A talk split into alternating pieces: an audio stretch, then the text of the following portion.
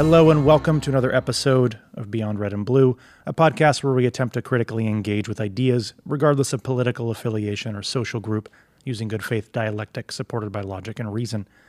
We want to depolarize the conversation. Polarization is rampant, and we want to address these issues head on, free of fear, with a goal of unity. I'm your host, Bo Richards, and with me, as always, is my co host, Dan Humphrey. Greetings. Let us get started. So, today we're going to do a news, a more news oriented podcast. There's always crazy shit going on in the world, and we thought it might be nice to address some of it, break it down a little bit, and try and pull some, uh, some kernels, some grains of truth from it, instead of doing what most people do, which is focus entirely on the politics and the polarization. We kind of want to pull away from that and say what uh, what can we glean from this that may be helpful for all of humanity. Uh, so it looks like the first thing we have on the docket is going to be uh, Kamala Harris um, and her stating that uh, her distrust of a potential vaccine that Trump would come out with. Um, so Dan, go ahead and tell me kind of your initial thoughts after hearing uh, hear, hearing her on that interview, uh, kind of showcasing her her skepticisms. Yeah, doing her little political posturing, really. I uh, I agree with Krystal Ball from the Hill in that that is uh, that is an irresponsible position to take. Um, when you're in the public eye in a manner that she is, uh, as as large as she is, I mean, she's a huge figure now as the potential vice president, and realistically, potentially the president. Um, she does have a responsibility to the public during a worldwide pandemic to not sow unnecessary fear and doubt. Yes. It goes without saying that a vaccine should be uh, thoroughly tested, Yes. Yes. but if it does turn out to be safe and effective, that's the big asterisk. If it turns out to be safe and effective, then it is her responsibility as a public figure to encourage everyone to take it so we can get past this whole mess. Uh, so to politicize the whole thing a couple months before an election, that's just dirty politics, and that doesn't serve anybody. And I'm uh, I'm sorely disappointed, but not surprised. I mean, every, everything I've seen about Harris is she is very much DNC through and through. So we're not going to get any courageous new ideas from her. We're going to get the party line. So that's uh, that's where we're at. it's It. Yeah. I thought it was interesting because you mentioned the party line. From what I've understood, Biden seems to fall under that party line as well. Like he's 100%, yeah. You know, he's toed that party line since the '70s. I think what early se- like '73, I think was when he was elected or something. Yeah. And and yet, um, before the podcast, he'd referred to it as damage control, but he had went out, uh, made a statement uh, after Kamala had said that, and had basically said that even if he lost the presidency, he would take the vaccine, E- or even if it cost him the presidency, he would take the vaccine. And I, I f- I found that to be true. Like that's how it should be approached. That's Yeah. what I mean by true. There is that this in it makes me chuckle when I was reading through this and writing up my notes because it kind of reminds me what we're trying to do with our podcast and that we're not trying to make this a political issue. We're trying to make this more of a search for the truth and doing the right thing, taking responsibility, and just trying to be good humans. Mm-hmm. And that's also what they should be doing. So maybe they should be looking. You, both you, Kamala and Joe, you need to be listening to our podcast because we're exactly what we're trying to do here is what you should be doing as opposed to pandering to get political points. Because yes, you you take the damn vaccine, you vet it properly, but you take it because otherwise it's going to create political problems. And all of a sudden, why, why the fuck would a vaccine be politicized? same reason masks are politicized. Yeah, it's like I don't Really? I, I don't understand. It's like why would you? Yeah, and that, that was exactly another thing. Like why is there a culture war on mask wearing? Like I don't understand that. Why is it like oh if you don't wear a mask you're automatically a Republican or if you're wearing a mask like you're not only a Democrat but you're weak and a sissy or whatever. It's like no. No.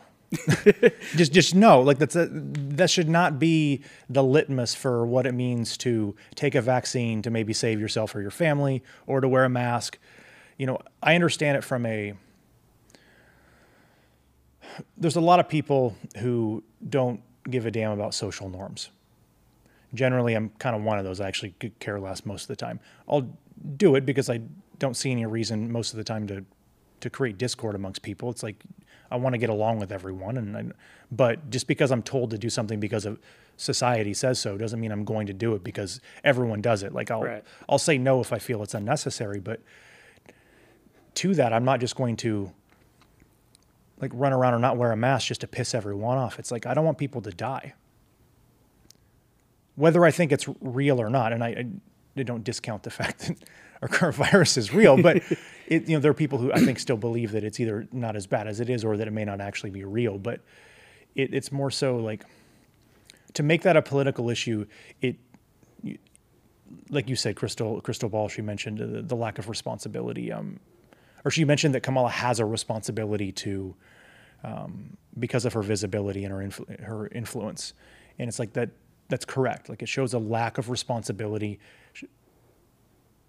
to not approach it that way. Like you need to grow up, basically. Like Well, here's the thing, though. It- it- It's my belief that if she were the type of person to do that, and this holds true, in my opinion, to any anybody in the higher levels of politics, if she had that sort of constitution to um, to be more um, uh, to, for her allegiance to be towards the truth rather than the politics, she would not be allowed to participate at this level.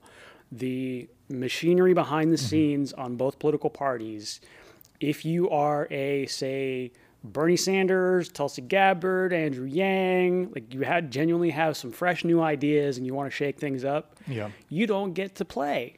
You're not allowed. So the fact that she is the nominee for the vice president, again, likely to be the president, um, is, in my mind, proof that she, frankly, is not to be trusted with a whole lot of things. yeah, Um, it can only be looked at through the lens of if what this person is saying will be good for them politically and also good for me.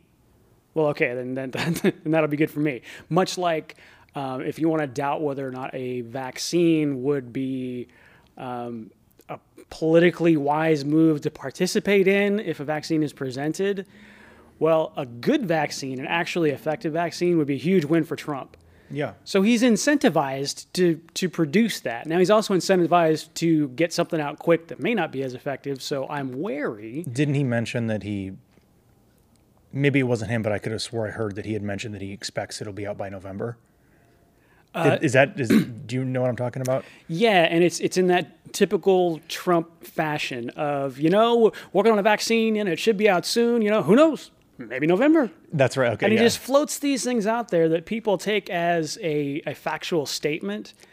Um, and he does that very much on purpose. You Yeah. know, politically, he he's a bit of a savant in, in things like that because it is effective. Um, and it, it works really well, particularly with the current information climate. Mm-hmm. Meaning, you know, so much more of the quote unquote real world uh, is online now. Yeah. Yeah, we're all locked down, we do more Zoom calls and all that kind of thing, social media that is that is a different reality. The rules are different, and we're still figuring them out. The consequences are different, and we're still figuring them out. Unfortunately, the hard way, um, as opposed to how you know we have evolved over the last half a million years or whatever to communicate with each other. Um, being in the presence of the person that you communicate with is critical to get the social cues, the facial cues, what the real intent was, all those nuances are, as we're finding out, critical to reasonable communication. If you take all that away, which we have, then you get Twitter fights and Facebook feuds, uh, and, and it is now spilling over into the quote unquote real world where people in grocery stores will interact as though they're having a Twitter feud. It's like, what? Human beings, man. Relax. Um, and and I mean, it's that's that's just the state of the world right now, and I'm not Yes. sure if there's a solution. And I was I was thinking about this the other day and realizing, and you're probably in the same boat. I'm not on social media.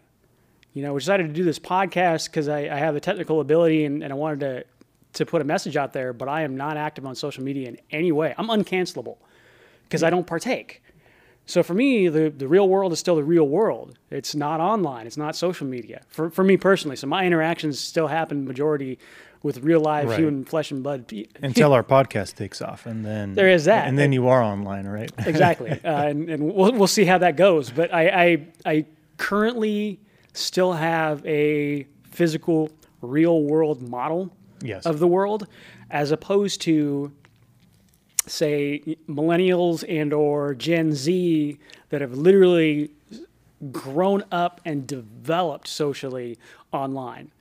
And the nuances that are evolving in that arena mm-hmm. and also the nuances that are falling away because they're not in the physical presence of people it's literally changing communication uh, how that all shakes out i don't know. It doesn't look real positive but human beings are fairly resilient so i'm sure we'll figure something out. But right now it's a bit sketchy.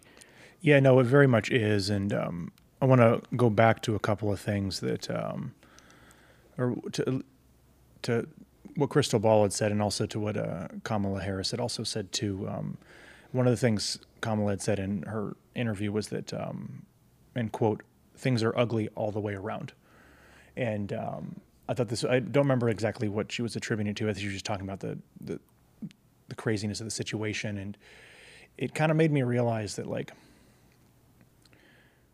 she's right. Like everything is everything is ugly. Like how Trump has handled this, how health officials have handled everything from the beginning.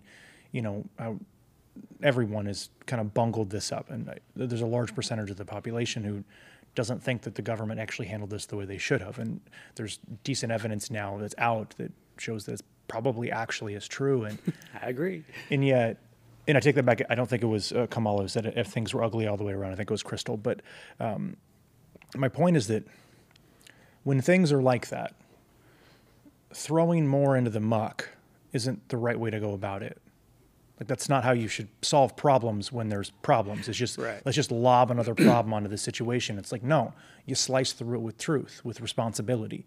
You know, I'm going to preach on this forever because it's something that I I don't know how to not do. But like you you find the problems and you pick them up and you walk through the shit and that's that's how you solve these problems. Whatever those answers are, I don't know. A lot of them I don't know. That's why I'm not in the position that Joe Biden is in, nor do I want to be. But I can tell you that the way to go about doing this stuff is not to pander to the you know to the pundits who are going to help give you more money or vote for you or whatever. It's you. You need to give them solutions to the actual problems, not elucidate the problems themselves or make them worse. i agree with that as a statement however That doesn't mean it's easy, of course. Well, no, I think clarify, there's a conflict of interest. See, th- that statement assumes that these politicians really do have uh, the people's well-being as their primary interest, which I do not think is true. Yes. I'm not saying that they, you know, hate people um, or you know they're misanthropes or anything like that. But the number one priority is to keep winning politically. Sure. That's that's number one, and that's that is a conflict of interest when it comes to uh, general well-being. Uh, I'm gonna take a quick ride and grab my water. No worries. And I do have a thought. While you're grabbing that, I'll make a quick. I want to give a quick shout out to you. Had mentioned Tulsi Gabbard, and I think she deserves a shout out because she was just recently drafted as one of the two members on the Article of Unity presidential bid. Um, her and uh, Mr. Dan Crenshaw. So that's pretty awesome. Um, I'm really excited to see what the groundswell of support that's been kind of the, grassroots groundswell that's kind of been uh, going on um, over the last few weeks and months. Um, I'm, I'm excited to see if they can take that and make it actionable and get those two on the ballots in all the 50 states for the third party nomination. Um, for anyone who's listening is not familiar, uh, check out Articles of Unity. That's A R T I C L E S O F U N I T Y dot org. It's run by evolutionary biologist Brett Weinstein and his wife Heather Heying, who's also an evolutionary biologist. Weinstein, Weinstein, sorry, I yeah, not to the- be confused. no, yeah, exactly. um, and uh, it's it's a great platform. It's a great idea. It's kind of it's a um, it is actually a uh, a new way to approach the current political issues that we're in, and it's just a new way to try and help move us forward. Most people are fed up with the duality that we're currently locked in the, the left, the right, the red, the blue, the Democrat, the Republican, liberal, conservative um, dichotomy. And so this is a, I think, has over the next few years, if not this this year at the election, has a very good shot of disrupting some political norms, which I'm really excited about.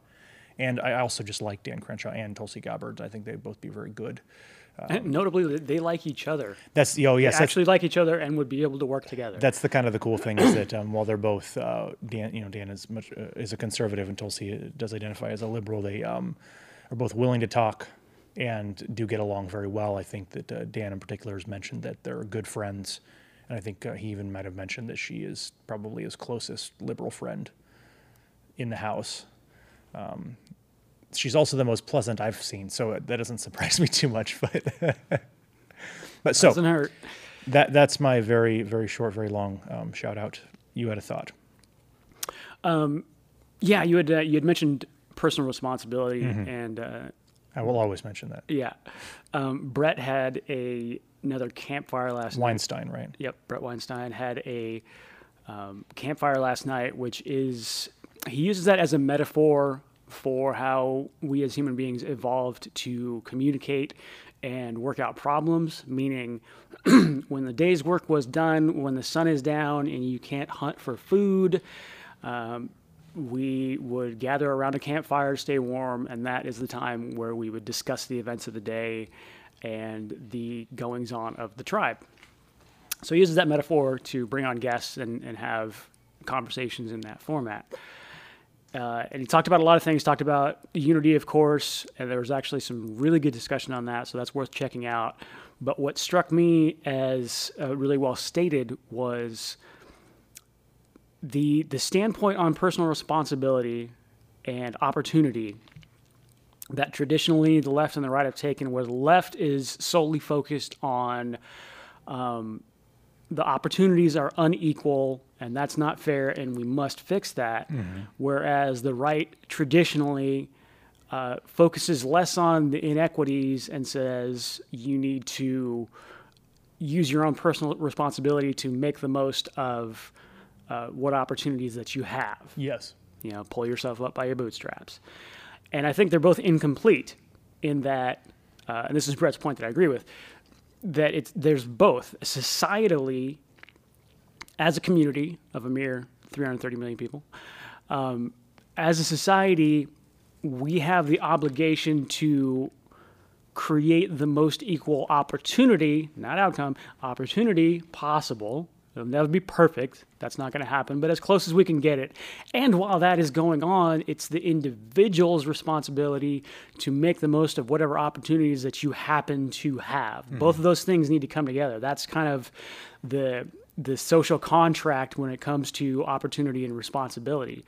And to ignore either uh, is you know do so at your own detriment and i think a lot of people do um, but both need to be considered it's not either or they're not mutually exclusive No, very true. And I, I think um,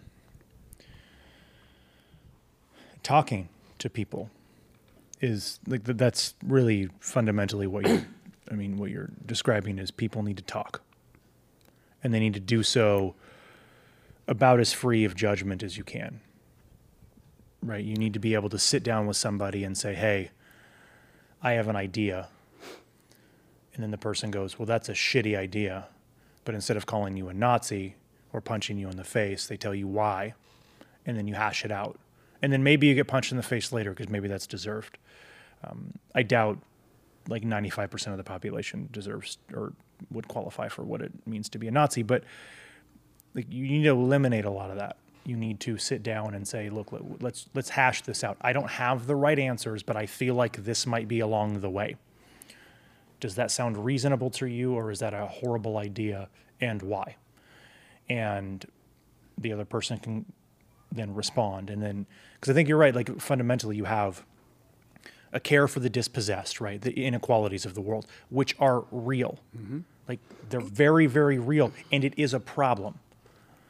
And um, I, for, I forget who I was listening to, but someone I was listening to someone over the weekend, and basically what they said is that they feel like there's a there's a decently a very loud group of individuals right now who have identified legitimate problems, but don't know how to aim. Right? Right. And so like how I pictured it in my head was like, you know that there's a problem. Let's say you're hunting and you know that there's a deer out there, but then you turn around and fire your gun towards the houses. like you're actually trying to hunt, so that's the first thing. Like that, and then you identify where the deer is in the woods, and so that's the actual problems, and that's all correct. And then you, you know, shoot the wrong direction in a way that's just going to get people killed.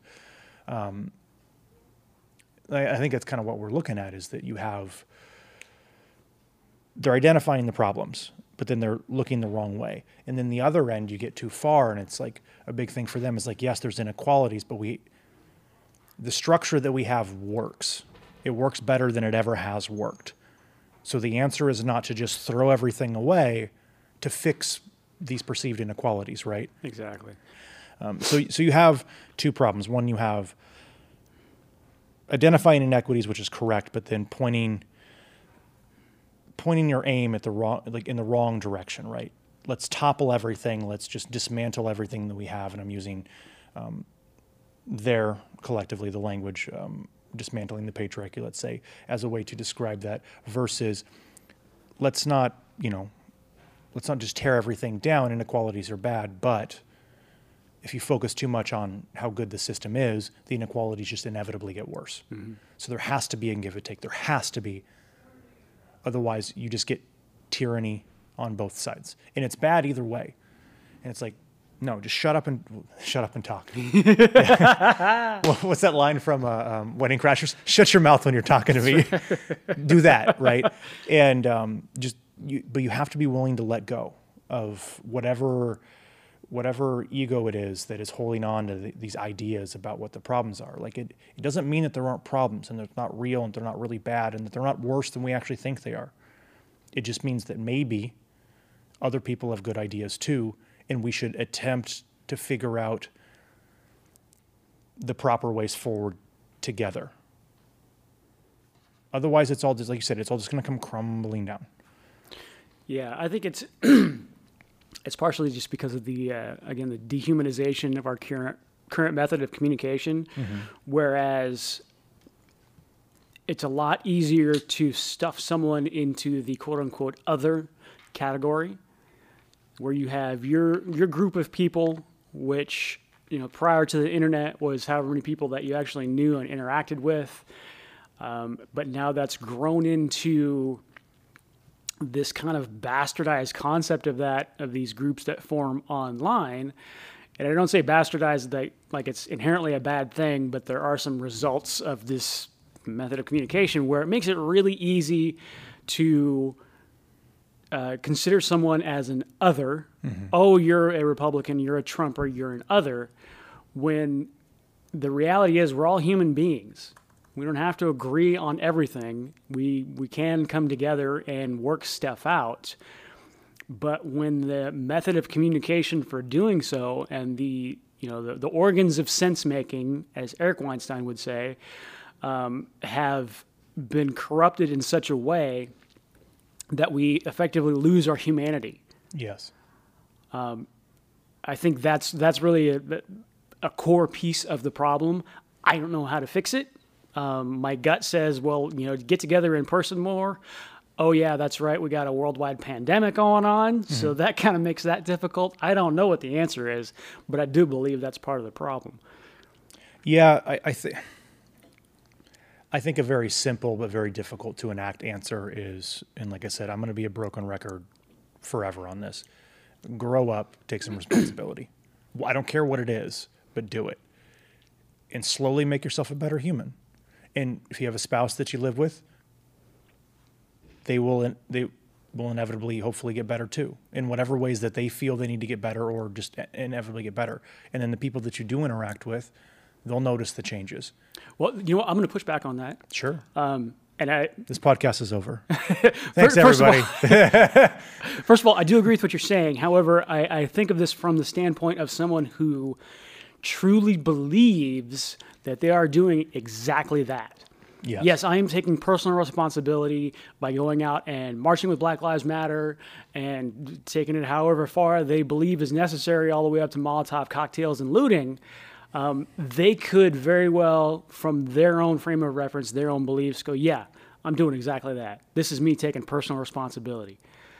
So I think there, there's there's another dimension to um, to the conversation rather than um, not rather than, but in addition to just saying personal responsibility, but taking the humanity into account, being, um, getting rid of the ego and assuming you're right. You can believe you're right, but always be willing to challenge those notions because one of two things will happen. You'll either learn something new or you will fortify your beliefs and you'll feel that much more stronger about them. Both are a win.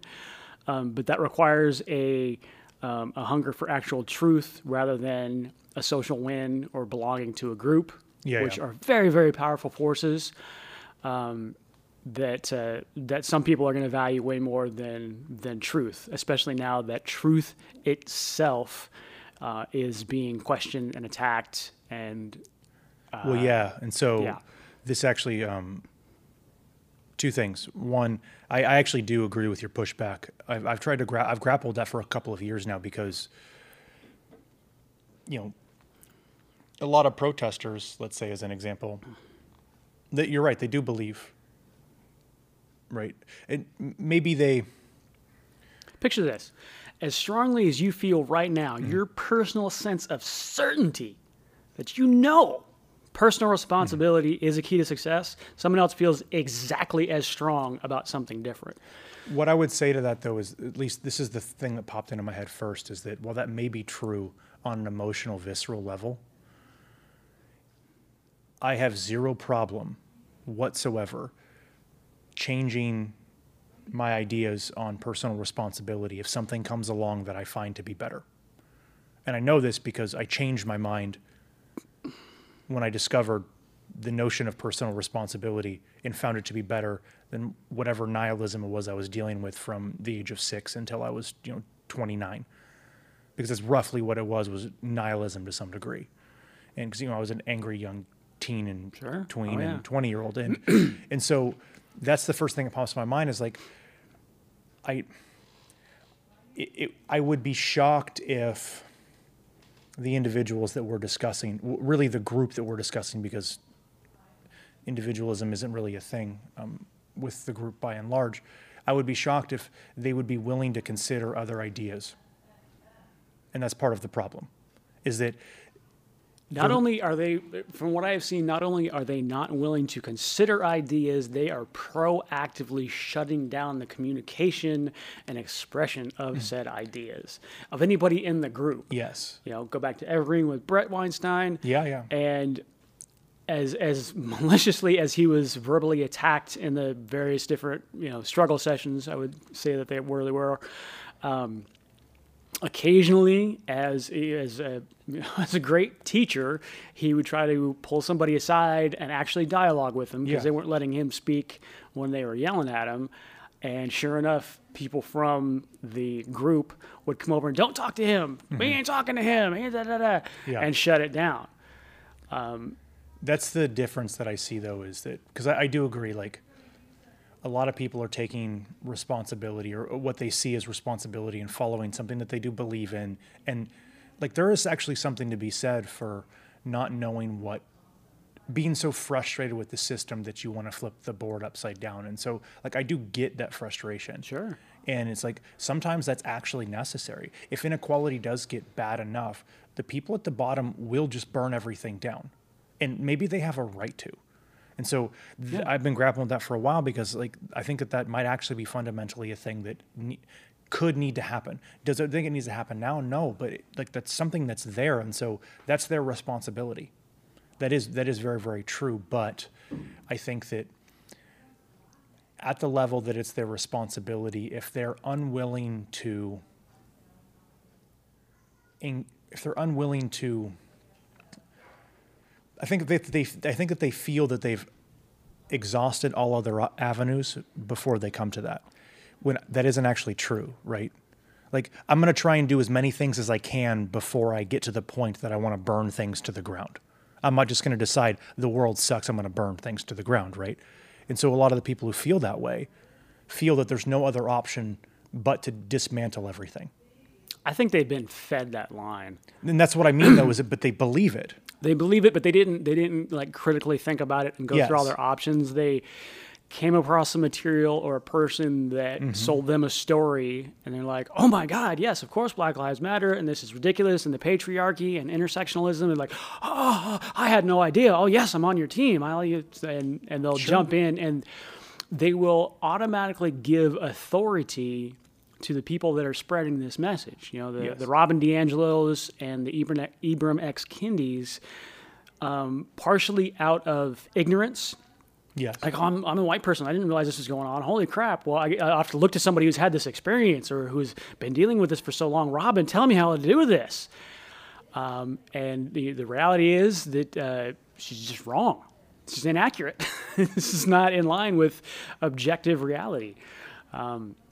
Well, objective reality doesn't exist, so that would make sense. Whew, yeah. Yeah. That's uh, well, you know, even words themselves, even knowledge itself is subjective, and your knowledge is different than my knowledge, and the two will never be able to be reconciled other than realizing that they are grabs for power.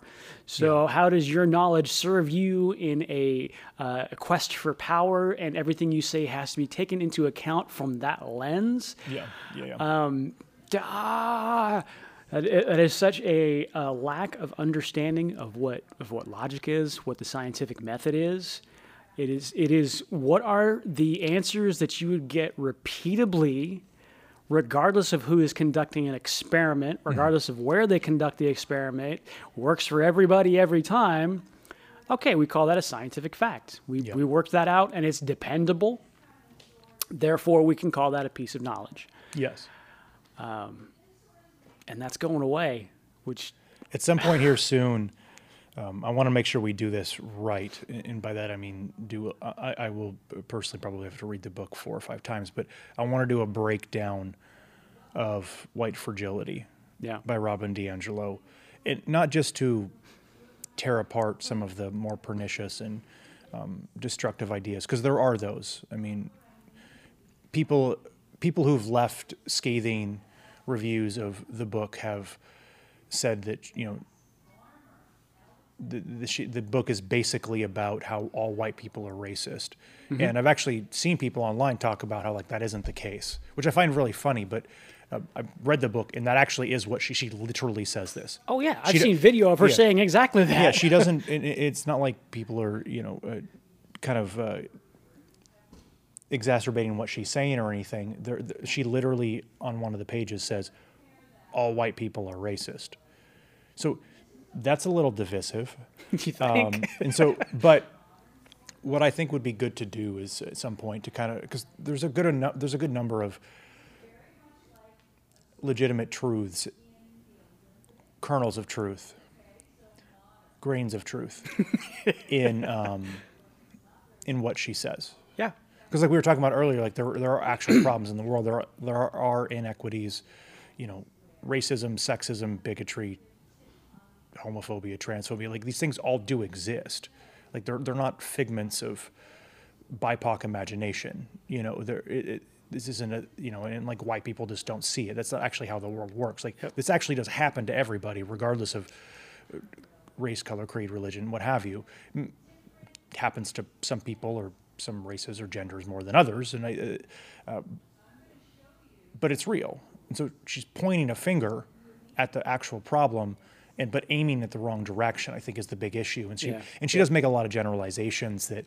Um, I personally find very, very silly her interactions that she has in the book, or uh, some of her interactions and stories that she tells. I, um, I, I find just to actually be racist, but also really weird. Like she, I, I forget. Uh, I'll, like I said, when we go over this more in depth, I'll bring up one of the examples in particular where she talks about something and it's a situation that I would never, I, like, I just would never assume what it was that she assumed because it's a silly thing to assume. I, I- think it was like a an example of a barbecue.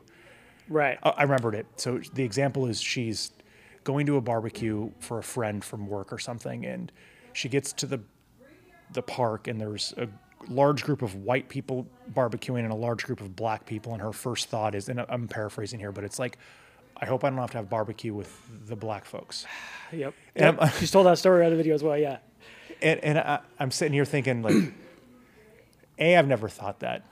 B, you've clearly never had barbecue. Like, so I, Damn, I want to go have. I want some of that. I'm sorry, but I, I, I I've, that white folk barbecue. Come on. I, I've I've had barbecue in Atlanta from southern, from a bunch of Southern Baptist blacks, and um, I was at a Southern Baptist convention, and the vast majority of uh, Southern Baptist, uh, at least in southern states where it's most prominent, are black, and they have absurd barbecue and it's delicious. So I'm not going to care if I have to. not that I'm just going to go just for that alone, but they have good food. I'm not worried about it. They're also lovely people, but also her friend was white, so she should have noticed the one white person in the black barbecue. Which she doesn't. She like I, as like an obvious example. I'm like, no, you're not. You're not going to look and be like, I hope I don't have to go over there. You're going to say, my white friend's not over there. It's only black people. She must be in the other group. It's. I, I think DiAngelo has a very uh, Freudian situation Yeah. in that Freud just insisted that everybody did everything because they wanted to fuck their mother. Yeah. Uh, bruh, that was just you, Robin. You're a racist. Yeah, Um, and it, glad you realize that, but don't put that on everybody. Yeah, and it, it's just very interesting. And it's like, okay, sure, like I'm on board with the idea that, say, technically color blindness isn't an issue. Like if I go to a barbecue at a park and I notice that, I'm not going to not notice that black people are there because I don't see color. I'm going to notice a group of black people. But I'm not going to say, oh, I hope I don't have to go over there. Like Yeah. if I have to go over there, I have to go over there. I don't care. I, I would say I think that and, and during this whole as as DiAngelo has exploded after George Floyd and stuff like that, um, I will give credit to that concept of um, don't be colorblind. Yeah. Where because I, I fell into that camp because I, I don't care, um, but I think there is value in acknowledging if you grow up black in America, that's a different experience Sure. and it's not a value judgment it's a recognition of someone's circumstances Sure. and you can say the same thing if you you know come from upper middle class and you happen to be interacting with someone who is lower middle class um, they uh, they probably didn't do their spring break in cabo you might want to know that going in before you make them feel bad about it or, or something you know you kind of Yeah. get the example I was of, that person. I've never, I, I i never went to cabo no. I, I don't even know where Cabo is. Is it Mexico? yeah Okay. exactly exactly I've never been to Mexico. Yeah, so assuming you know where Cabo is. Yeah. That, like so, you know, the, the awareness of someone else's experience is um, important. it's important and it's a useful tool in fostering just good communication with another human being. Um, so don't be colorblind, but don't make a value judgment on it. Well, that's the thing I is, agree with that. like, in as much as it is important that someone has had an experience or experiences throughout their life, say because of their blackness or their, you know, or, or their femininity or you know their their gayness, whatever, you know, what, whatever label you want to attribute to somebody, that doesn't mean that a it's the only thing about them Yes. that it should be the only thing about them. And most importantly for me, that in the broad scheme, like in the grand scheme of who they are as an individual, that it's actually the even at all like that important or the most important thing about them. and you know, unfortunately, and I agree with that 100%. I believe it's critical race. It's either critical race theory or postmodernism. They blend together in my head. But Yeah. um, the dehumanization and de-individualization of the person Yeah. is at the core. That means yes, you don't matter because you are a brown body. You are a white body before anything else. Yeah. That is your most important responsibility is to be a whatever, a black body. Part of the what group. What the fuck are you yeah. talking about? And It's- it, I, I, if anything, you could say that this country, this giant patch of dirt that we call the United States, was founded on, um, you know, personal opportunity, Hmm. individuality. That's what we've decided. That's how we've decided to structure things on this patch of dirt, uh, and that was written down. So that's that's a core tenet Mm-hmm. of, of how we all agreed to do this. So to attack that is to literally uh, attack the United States, attack the Republic. yeah. Um, and what is it you think you're going to replace it with? That's that's really the big thing for me is that you know, like I said, we, mm, we've mentioned again and again on this podcast that um, there are actual grains or, sa- or kernels of truth or what have you to a lot of this stuff. The the biggest issue for me is that what next. Yeah. Like I'll probably ask that a lot because we're gonna we're, we'll get more into critical race theory in particular because it, it's littered. It's not. I don't think it's actually explicitly named in White Fragility, the book, but it, her uh, Robin DiAngelo, her whole ethos is is built upon that. But Oh, big! And, uh, so just to interrupt, I noticed that um, Helen Pluckrose is giving a talk. Uh, it was on the New Discourses talking about postmodernism. and She made a really good point about Robin DiAngelo because kind of you know her her lineage back to the initial uh, uh, postmodern thought in the 30s and et cetera, et cetera. But what DiAngelo did is she took postmodernism, she took critical race theory, she took intersectionality, and packaged it in common language that everybody yeah. can digest. and that's why it's popular. Exactly, and and the same thing could be said for. Uh, for anybody that's that's been involved with like personal growth and development, Tony Robbins did the same thing. Tony Robbins came up with very, very, very, very little original material. He was, you know, regurgitating stuff that people have been saying a long time that people had been regurgitating from people before them. Sure, sure. You know, um, but he packaged it in a way that you know made him accessible. millions back in the 80s and 90s. Um, and and it, it's it's very effective. Not I mean I'm not, not knocking Tony Robbins, but that was a big reason that you know he kind of became the name of Sure. personal growth and development um, because he was able to put it into plain language. And Robin DiAngelo, uh, I think a, a great deal of her success is for the same reason. Well, yeah, and so um, like I was mentioning, Pull uh, that mic away a little bit. pull it away. I had it set for where you had it before. Oh, okay, Yeah, no worries. so I wanted to clip. Perfect. Okay, good. So um, the issue for me isn't identifying the problems. Like I think people tend to have an idea of what the problems actually are. It's the aim, and the aim seems to be like this regression into racial essentialism, into tribalism, into um, original sin that you can't get rid of. Like at least in Catholicism, there's absolution at the end, or Right. it, you know, in, in Protestant religions, there's absolution at the end, and um, and that's the problem. Is it's like ha, let, let's let's actually solve the issue, and I, I just don't think that shoving everyone into groups and then somehow not having a race war at the end isn't the solution because that's what'll happen. It's inevitable. It- How many times have you heard someone from the, the BLM camp or the, the critical race theory camp saying this work will never be done? Yes. And nobody stands up and says, "What the fuck? Um, that what are you talking about? Will never be done." So you will always be right, and we will always be subservient Mm-hmm. to you and your view of the world to tell us what the real truth is and how to act. That doesn't make any sense. That makes about as much sense as white people doing that to black and brown people. So you're just Yes. flipping the script, and that's not going to help anybody. Here's the grain of truth, though. People are biased. So there will always be racism and sexism and other bi- forms of bigotry to deal with, and that's how it gets re- used, and that's how that's how it, it continues to be used without anyone scoffing at it. It's, it's like you're calling it out, and I think that's correct. But someone's going to come back and say, "What? We're not going to have racists in 50 years?" There will always be Exactly. bigotry and racism. So the work is never done. there will be a level of acceptability Mm-hmm. when that uh, bigotry and racism no longer impacts your opportunities. Because someone can be as fucking racist as they want inside their own house. That is their right to do. Yeah. Believe whatever they want. Just the same that, uh, you know, you get to believe in a zombie Jesus Yeah. which sounds really fucking intense. Um, you know, I'm, I'm an atheist, but I only say that just to push the buttons of anybody who may be listening. In that, um, cherish your beliefs, but realize that it's your right to believe them, but it's not your right to force everyone else to believe the same thing. Yes. So, if you want to believe in a certain flavor of religion, somebody else gets to believe in some racist ideology, but they do not get to affect other people at the point where they are negatively impacting someone else's opportunities. That's where we got to make some laws. That's where we got to put a stop to it and uh, you know take authoritative action if needed. Yeah. Yeah. But you can't. This is not the thought police. So Well, to say the work, yeah. the, the the stopping point of the work, quote unquote, is. Uh, when we reach as when we get to a reasonably close level of equal opportunity, once we have that, I, I say that the work is done. Um, you know, it'll never be mathematically perfect. Sure, sure, sure. It can be improved. Let us not forget how far we actually have come.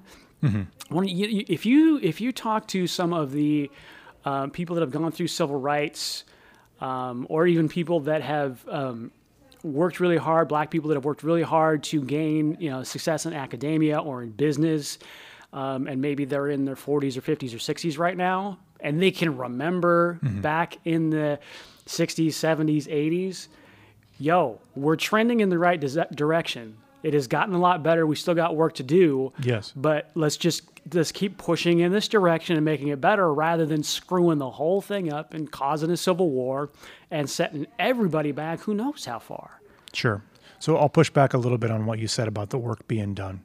Um, I actually agree with the statement as it stands. The work is never done, and the reason I agree with that is because I think we always, as a community, have to have a dialogue between opposing um, viewpoints, between opposing temperaments, between the right and the left. Let's say conservatives and liberals, whatever. That actually can't stop because it get bad stuff happens when it does the problem that I have with the statement is when you put it in context with what we're discussing with, say, critical race theory, um, is there's a bigger question or a more important question that is, what is the work? That, that that's the question for me. Is that I was just going to push back on your pushback Yeah. with that exact question. that and th- Yeah. that that's where the pushback for me starts. Not necessarily on the work is necessarily done. I I think that it's more of a let's clean the house up and then we can relax for a bit. And we notice the house gets a little bit dirty, let's clean it up. Or maybe let's try and stay on top of the dirt, vacuum a bit, Yes. do the laundry. But in that regard, keeping your house clean is never technically done, but you're done with your chores every day.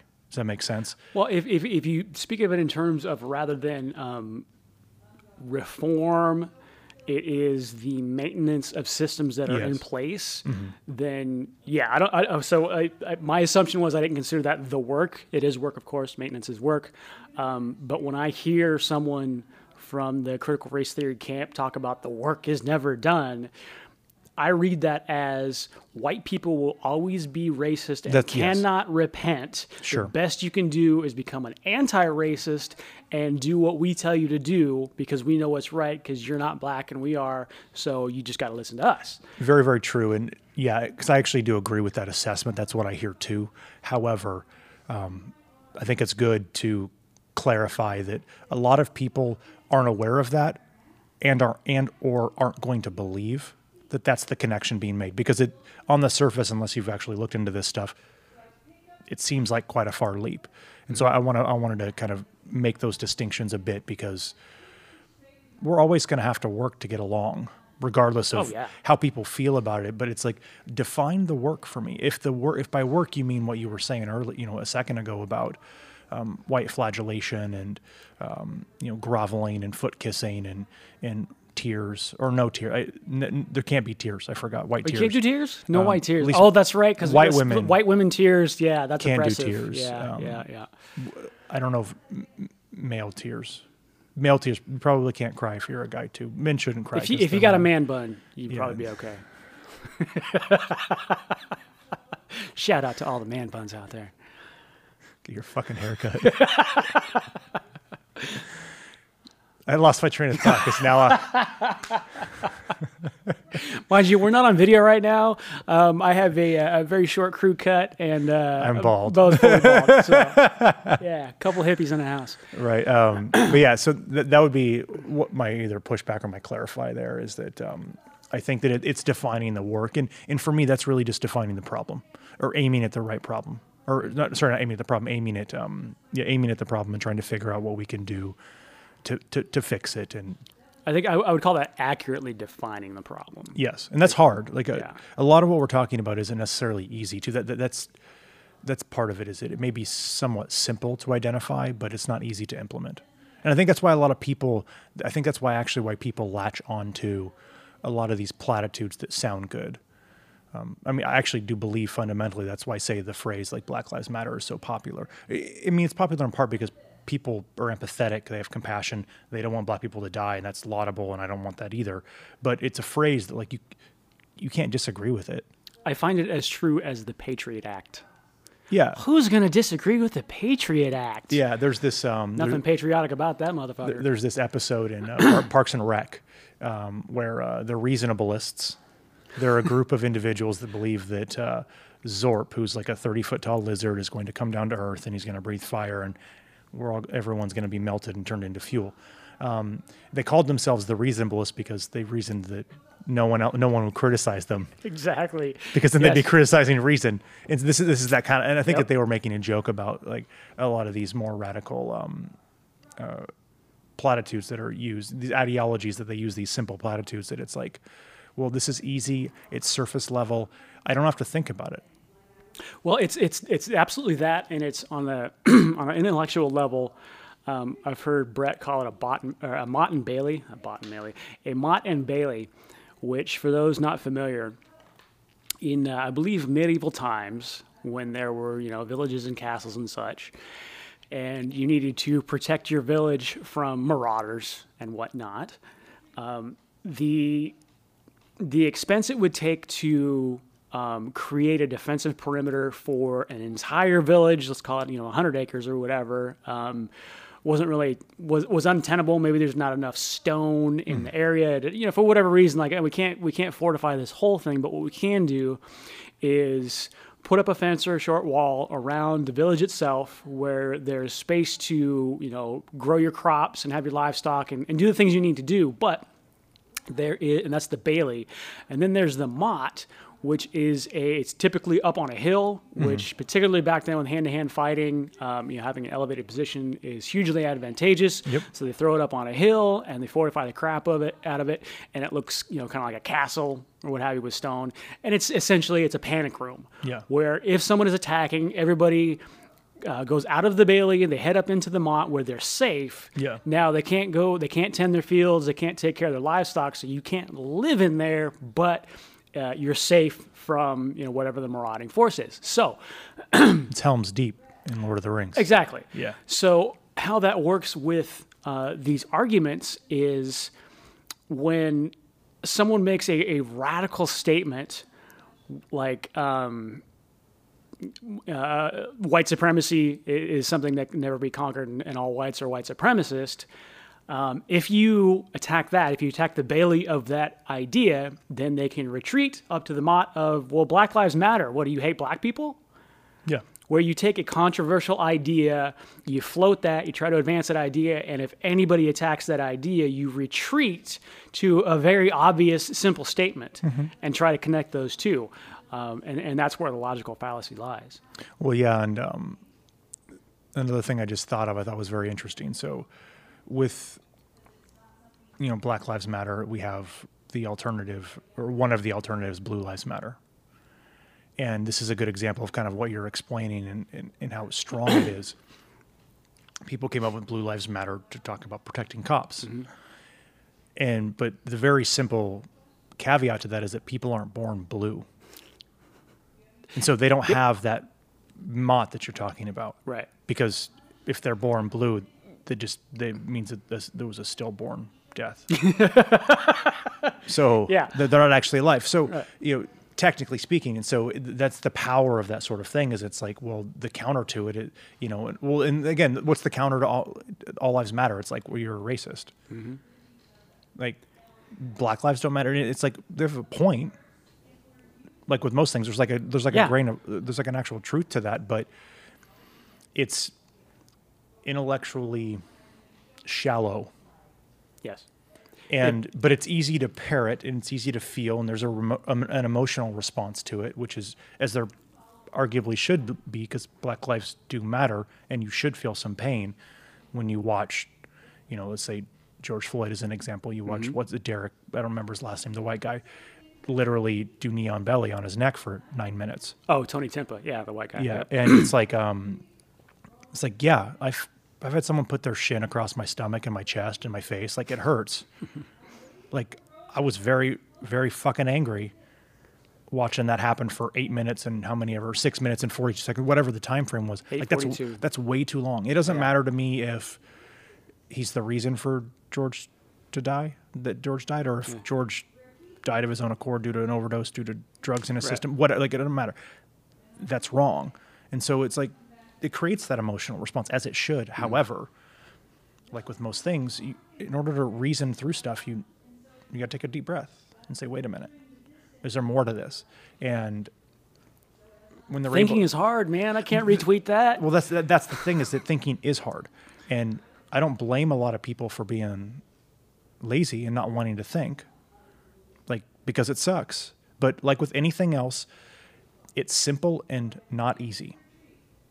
Like Yeah. coming up with the uh, like thinking through this stuff it isn't there's not really anything complicated about it. You just got to sit down and think. We've been thinking since we were kids. Like the act of thinking in and of itself to do it isn't really all that difficult for us anymore.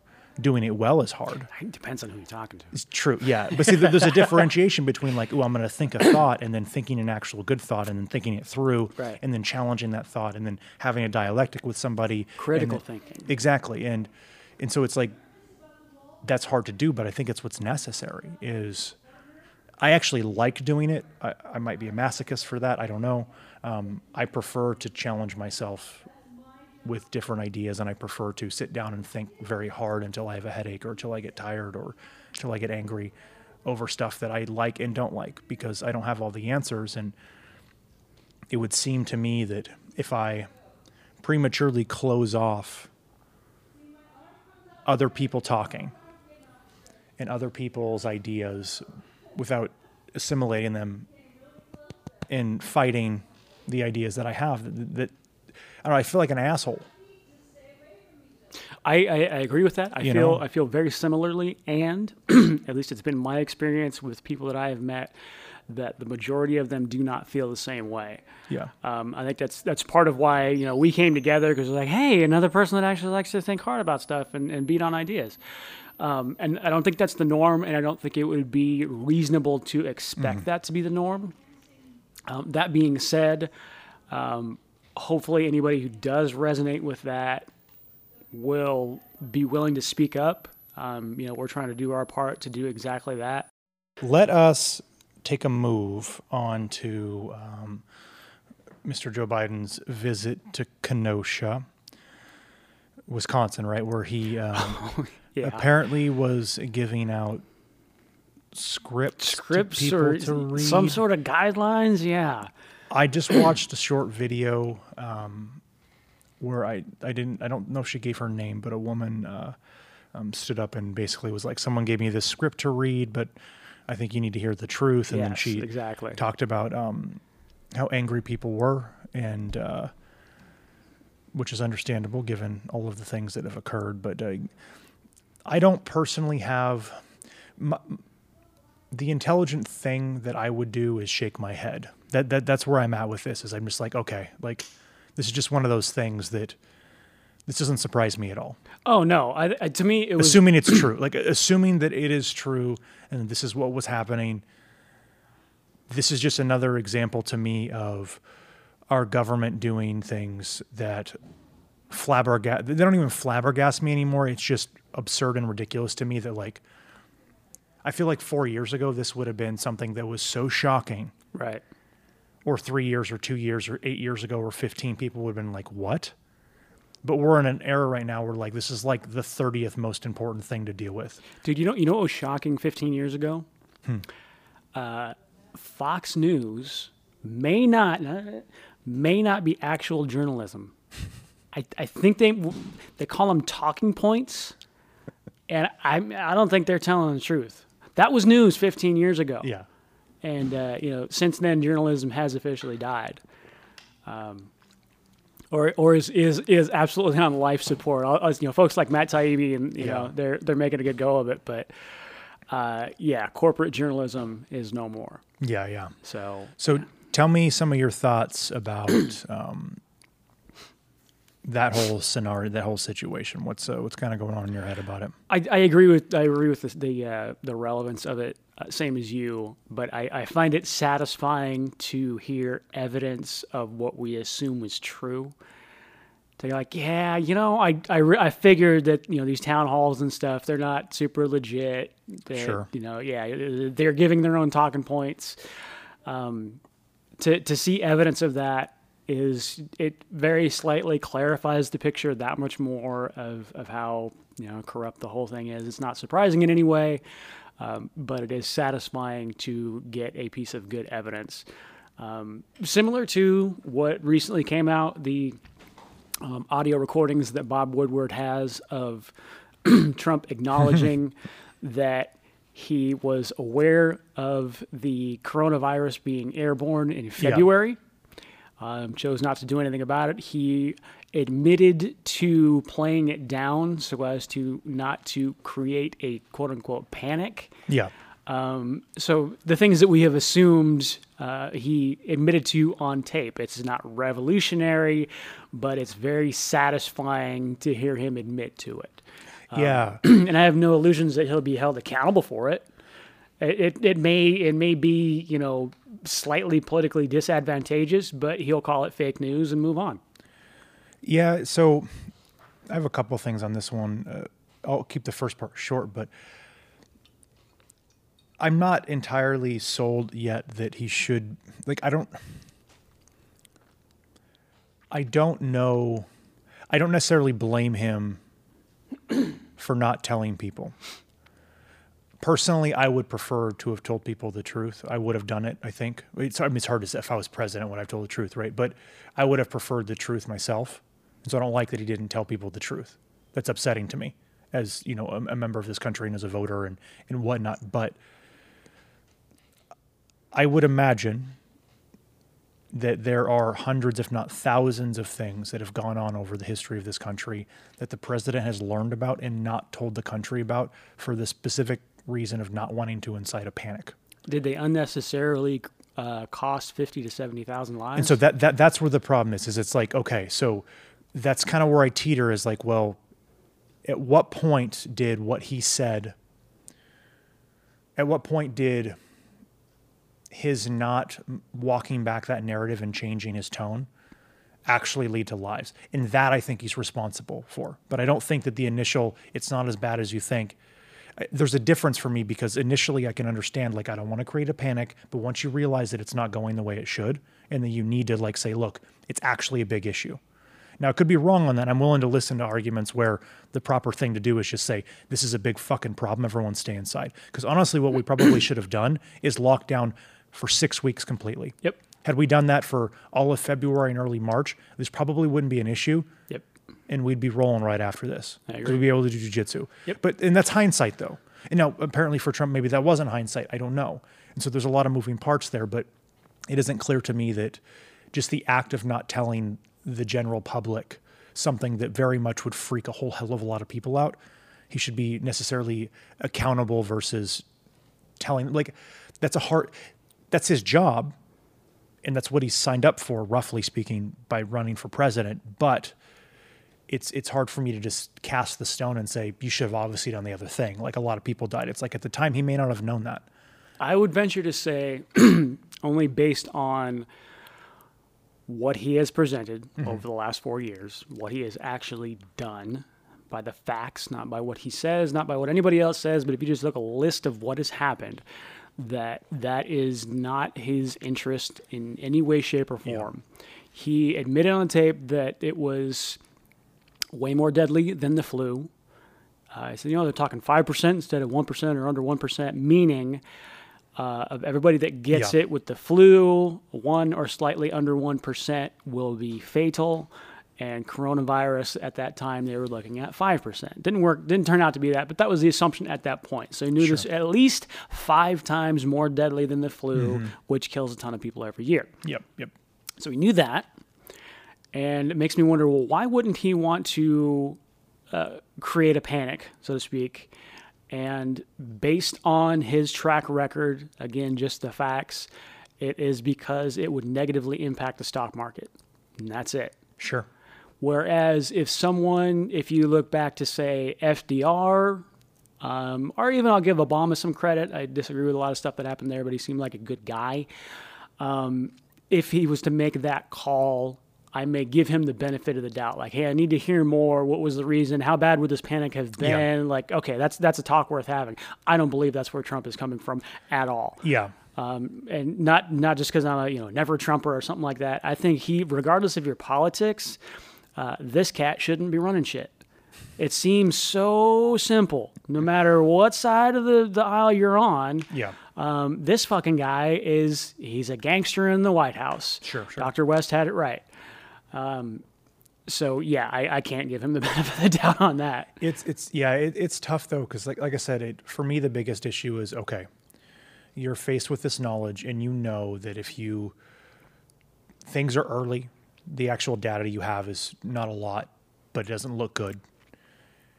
Do you go out there and tell the truth and say, look, this is what we're looking at? Well, do you do what you what tell the truth, but do it in the way that Trump would do it, let's say, and then hopefully like, I mean, people panicked anyways.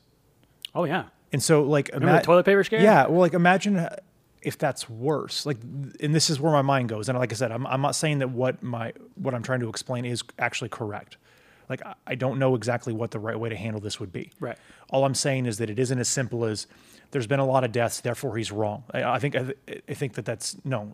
There's more to it than that. Absolutely. He's responsible for some things, and he's done some things very poorly, and I think he should be called on that. But just to say you knew this and lied about it, a lot of people died, therefore it's your fault, and there's no, nothing else like that, that. That's where I draw the line. Where there's a little bit more to it than that, and so it's like, what if he says it? And maybe I'm just giving him too much credit. I don't know. But what if he says it, and instead of the toilet paper shortage that we see and the hysteria that came with that, we see something that's infinitely worse. We see a bunch of people who can't get toilet paper and are freaked out, and there's a high death rate. At one point in Washington, it was like 12%. Boy, what if that led to like I don't know riots in the That, that that's my point. Is like, what if not even just riots? What if it was legitimate? landed there already. Yeah, vigilanteism, six you know, a couple months early, and then it's like, okay, now Are we still talking about March? yeah, right. and so it's like at that point to avoid. Eh, where's the line where you want to avoid that? And then something bad still happens that makes sense. Now, Yeah. where I do think that there's the issue is when he realized maybe a month, two months later that it, this isn't going as well as it should have. We should have clamped down. That's when you do that in March, April. You say, you know what? I fucked up, or Fauci fucked up, or Obama fucked up, whatever it is you want to say, because he, he probably would just do that. But um, blame someone who's not even part of the problem. And then it's their fault. They're sorry, but now we're going to fix it and we're going to lock down. It's too late for that now. And so, It, by by every account, you know, Trump is is completely self-serving and entirely Yes. was focused on his reelection during this whole thing. And I, I, I look back to a, a guy named Jim Rohn, who's a, a business coach and, and stuff like that, and uh, he makes this great point of people getting all upset um, about about liars, people that lie, and say, well, you know, liars shouldn't lie. Well, of course they should lie. That's why we call them liars and it's it's you know it's kind of like the tale of the frog and the scorpion. Like Yes. yeah trump is a self-serving liar. He's proven that. So what would you expect a self-serving liar to do? So to me it's um, other than the intellectual exercise of discussing what should or should not be done this motherfucker ain't gonna do it. So uh, in in you know for the the current situation, um, maybe we we save that discussion for a later time because it's definitely not going to have any effect Yeah. on what he's actually going to do. yeah, yeah. Um, I have zero reason to believe he would ever do the right thing because it's right, only because it would benefit him. And if it happens to be right as well and a good thing, then we got lucky. Right ex- exactly and, and so to tie kind of this to um, this reminds me of two things one is kind of it to what kamala did when it uh, um, we were talking about it at the top of the podcast the withholding of the truth for political favor political gain right? Um, or throwing throwing shade or skepticism on an issue. Like sh- there's a little bit of a difference there but what they're both doing is they're both making decisions that are arguably wrong or at least untruthful to the public that they serve for the purposes of some sort of political gain in the future. And that's a problem, right? And um, that actually brings me to, um, unless you have more to say, I was going to move on to something something that Biden actually said in um, in one of the town halls he was in. He said quite a few things. Um, I'll I'll go over one, and then we can talk about one of one of the things that was kind of silly, but this is a quote from him. It's not the whole quote, but it's part of it. It's people fear that which is different. For example, why in God's name do we not teach history in history class? He didn't really qualify this with anything. He just kind of said this, and he didn't like give an example of like what he meant. It's kind of clear what he means. Like, yeah, yeah. Th- this was this was awkward. I think I know the the clip you're talking yeah, about. um, yeah. Now, this kind of reminded me a little bit of what I was just mentioning about what Trump was doing and what Kamala w- both did. In that, um, in all these cases, it, maybe not Trump's case because he's much more of a self-server than he is um, an empathetic individual looking out for people. But it um, there's uh, hiding the truth in an attempt to help the people. Because he did mention he's like I didn't want to incite a panic, and I think that that might actually be true. He probably wanted the market to not crash and there was like self-serving things, but he also didn't want a panic to occur, and so there's a, like a willful hiding of the truth to protect people, and that I see as a problem, right? Kamala's doing the, she's not really doing the same thing there. I, I don't really see that as like hiding the truth. She's kind of pretty clear about what it is that she wants, but um, I did see a parallel there, and it, it's uh, with how it works with history. Like, I think Biden's point was that like we've kind of whitewashed history and sort of left out a lot of the nastier bits of racism, which does seem to be true. Oh, 100 percent. Yeah, Absolutely. That's that, you could fact check that shit. Yeah, exactly. and so in both cases, you know, there's a, there's going to be a lot of reasons, let's say, why historians and, and teachers have taught the things that they've taught about racism. Um, one of the reasons I think is I think it's this protection issue. It's this it, this it, I think it's actually partly an empathetic or a compassion issue of we don't want to ruin future generations with the bad shit that our ancestors did there's more to it. Like I said, there, there are more things. It isn't like the, I think this is the biggest reason, but the two tied together for me in the respect that I think it seemed to me that it could be a willful ignorance of the truth so that people aren't hurt, and all it does is hurt people because that's all it does in both cases. Like more people just, or I don't know if necessarily more died as a result of Trump not saying anything versus if he would have incited panic. Probably did, but I don't know because it didn't happen. But more peop- Panic that is didn't happen. yeah, right. Yeah, Corona's yeah. still kicking. Corona's not real. but um, it's this notion that in an in an attempt to protect people from these horrors, like we just end up doing more and more damage. Like look at where we are right now and the polar issues that we're up against, and it's like this. I do feel that if generations were given the benefit of the doubt that they could understand and deal with the truths that our country uh, that our country holds, whether good or bad, we may not be in this position right now. I, yeah, I agree 100%. yep. And it's like, Hold people as able to handle the truth. yes, Um, most people are adults and they they can handle the truth. I get the impulse though. I will I will offer that on a personal level. I know a lot of parents have the instinct to hide their fighting or whatever bad stuff is going on from their kids to quote unquote protect their kids. And in a lot of cases, I believe that to be effective. I, I found out as an adult some of the shit that went on when I was a kid, um, and I already knew how crappy it was. Yeah. But finding out some of the other stuff that I didn't know about at the time would have made it worse and may very well have sent me careening down, uh, you know, a, a very shortly terminating path in my life, dead or in jail kind of thing. Um, I was close enough without it, but had I had that information, I very well might have made some really poor decisions. So that was I, I personally benefit from that. yeah, Um, and the, it was my sister had to you know take on the weight of that until we were adults, and she kind of shared some of that with me. Um, and she did that because she loves me. I get that. Uh, but on a societal level, it's different yeah, you owe the society the truth. You know, it's not just your kids. This is everybody. These are adults that you need to give them the opportunity to decide on how they feel about these facts themselves. yeah. So, So- I think that's where the difference lies, and, and kind of where the instinct comes from. You know, you, you want to shel- you want to shelter your kids, um, which has gotten out of control, but you know, helicopter parenting and whatnot.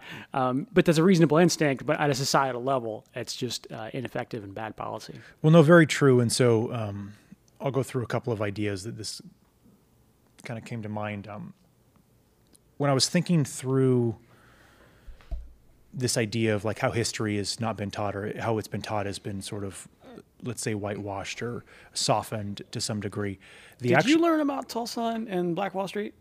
No, I sure didn't. no. There's a lot of things that it, I didn't Yeah. learn about communism until I was like 28. like I'm not even joking. Yeah. Um, I had uh, I had actually um, I was talking to my uh, my girlfriend and her family about this um, about communism and other things, but I didn't realize till I was in my late twenties. One of my um, one of the kids I went to school with, um, he used to he dressed up as Chairman Mao for Halloween. He was an Asian kid, and people used to call him Chairman Mao because it was a good costume, and so the the nickname just kind of stuck. and I, I actually just thought people he wanted to be called that because it was funny and it was I didn't I didn't know who Chairman Mao was. Gotcha. I thought people were just calling him that because he's Asian. I was like, okay, like it's a little racist, but like, okay, whatever. You know, like if, if he's fine with it, it was his idea. Like I'm, Sure, you know, yeah. whatever.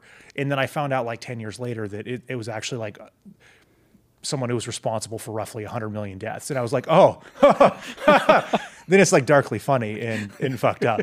But anyways, I digress. So, um, so I'm like thinking through this whole thing, this whole idea about uh, history and, and kind of it, how it's been softened, and you know we've seen this throughout a lot of other countries. Like Germany does this when it comes to the Holocaust, and it's like no wonder because it's terrifying. But um, the first thing that actually came to mind for me was white fragility, not the book, but like what it means. I th- like, and the reason is because it, for generations we have, as a culture, not actually, I think, legitimately talked about the horrific history of our country. We've kind of softened it, mm-hmm. and so then you have a bunch of white people who aren't taught about how bad history actually was, Right. and then they're fragile to it. Like, and I was like, maybe that's what Robin DiAngelo should have actually written about, not about how we can't talk about race and then we have all these things about it and I don't want to talk about it, so I run away or cry or whatever. It's like maybe we're a little fragile because we weren't. We had helicopter parents who didn't expose us to the horrors of the world, and so when we get thrown out into it, we're like, "Holy shit!" Like that. That's what came to my mind, and it's like it's it's like it's, it's almost a redefinition, but it makes more sense to me in that I think that there is a little bit of truth to the concept that a lot of white people just don't know what it's like to actually be black. Oh, dude. I, well, Yeah, and First you- of all, of course, but I- I, I, agree with that. I, I agree with the, the sentiment of that as well, um, particularly from my own experience. Sure. Um, Yeah, th- it's it's to me, white fragility addresses the instinct to think that it's not that bad if you don't know how bad it really is. Sure. Meaning, as a uh, standard issue white guy moving through the world, I see that we got a two-term black president. We see lots of black folks on TV. Dave Chappelle's the greatest comedian in the world right now. Absolutely. Blacks are doing great. Yeah. It- it- so it, it seems like we are almost post racial. That's kind of what it feels like. Um, and we never see anything different. It wasn't until I got into a relationship with a black woman that um, I, I got a, a closer inside look to what it is to move through America with dark skin. Like, oh crap, It's a little different. and and there are things that I was able to uh, spot when I was um, informed that this is what to look for. Like, oh shit, that person really is following us or giving a look. Or like, okay, okay, and then understanding that uh, every day, if you've got black skin, this is how you move through the world. Therefore. Um, you're going to experience a lot of things that no other white person will witness because a lot of it's going to happen just you know one on one or Sure. when you are the only meaning the only black or brown person uh, in the interaction so there's you know nobody to bear witness as to what happened. And what does happen with that is a lot of times if the if the black person is typically the only meaning the only black person in the room which is very common for a lot of black folks if you are the only you have inevitably tried to explain some of this to a white person. Yeah. and the white person inevitably thought, "Nah, it's not that bad," and tried to play it down um, because we didn't know. Sure. So for me, I absolutely own up to the fragility part of that. When I finally wrapped my head around that and was like, "Oh fuck, yeah, I'm guilty of that." I tried to blow it off because it is hard to deal with mentally. It's like, Yeah. oh, that's that's ugly. No, it's not that bad. Come on, ah, be happy. Um, so it's a tough pill to swallow Sure. but I believe it's one that we should. Um, but to extrapolate from that that every white person is a racist and can never be fixed um, that is where this thing is is bastardized to a point that it not only mutes the importance of the message but it goes against the importance of the Yeah. message it will not bring people together. It will only push them apart. It is one of the most divisive things you could possibly say to a human being. And it, Well, it is racial essentialism. exactly. And I think at its core, it denies each individual human being their humanity, meaning uh, you, Bo, don't matter because you're a white body. So fuck you, Bo. You got to do white body shit. A racist white body shit. Right. Let's not forget. Exactly. And I'm a dude, so that's worse. Exactly. So your responsibility as a living organism mm-hmm. is not to be a person. No, fuck you as a person. You are first and foremost a whatever body, and that's where you are obligated Yeah. to align with and behave in such a manner that furthers the cause of your group. Um, and that that dehumanizes everybody. And what happens when you dehumanize everybody is it becomes incredibly easy to oppress those people, Yeah. a la China, a la the USSR. When you know you you make the claims of we are striving for this utopia, uh, well, okay, who's going to run shit? We got to figure out the the mail and the railroads and grocery stores. Who's going to do that? People. Okay. Well, if you're dehumanizing everybody, first of all, you get rid of all the incentives, so nobody's going to want to strive to do anything. And the people that, for whatever reason, um, are in the positions of power to actually do the running of shit are going to be uh, universally susceptible to corruption. Yes.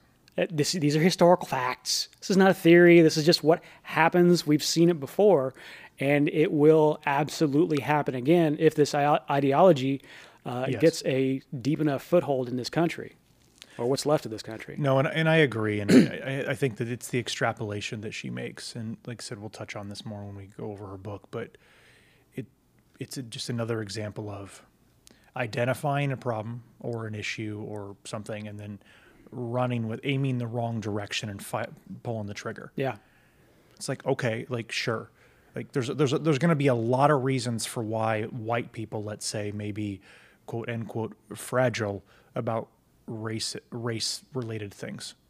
Mm-hmm. Right. Some of those are just genuine ignorance. Some of those are actual racism. Some of those are not even racial ignorance. It's just you you just don't know because you're a person who doesn't know a lot in the world, but the person you're dealing with has had to explain this multiple times. So like you're the asshole.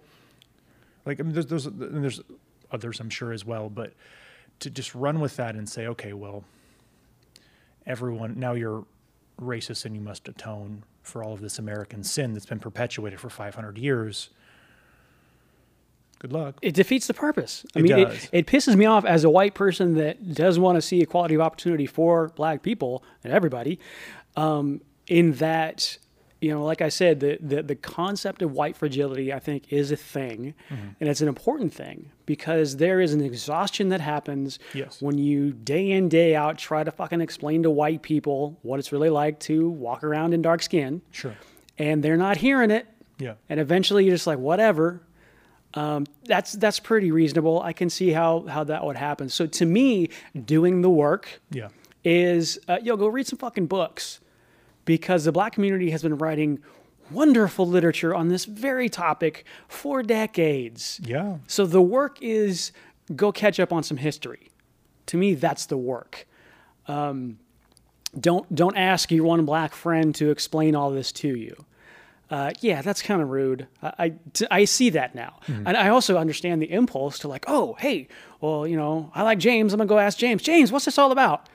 Well, James has tried to been fucking explaining this for the last 20 years with precisely zero uh, effect in Yeah. his life. So James doesn't want to do that shit anymore. James is tired. Yeah. Uh, I get that. Okay, Sure, sure, that, sure. that's fair. I can go read some books. Um, and, and to me, that particular part of the message is going to absolutely be lost. Mm-hmm. Therefore, um, nobody is going to do what I consider the real work.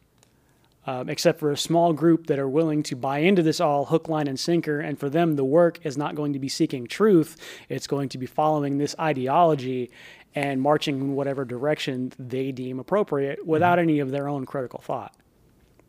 Yes, right, exactly. And again, that's where I, I come back to the personal responsibility of it. Of I agree with the problems, but not how to solve those problems. So I'm more. I read a crap ton. Right now, I'm enjoying some reading. I'm reading Harry Potter. It's been a lot of fun. Um, a, lot, a lot of critical words in that book, in those books. But um 'cause I haven't read them all the way through from book one to seven in a long time. But So, wait, you didn't cancel Rowling? no, What kind of SJW are you, man? Right, exactly. Um, I don't know enough about whatever the issue is that she's issues. I think it's been multiple that she's been um, accused of, both with what she said and then what the problem seems to be. To comment on whether or not it's a problem. I did read her essay that she wrote after she was canceled for saying that women are women. Um, and It's pretty controversial, man. Trans- Biology is real. How the- dare she? Yeah, and then roughly speaking, it sounds like that trans women are not women. Um, like I said, I don't know enough about the what the actual argument is there. Science. Yeah, Let's take a look at your like I gametes. said, like I said, I, I What's read your her- chromosome yeah, situation? I, I read her her essay and was like, okay, this is fine.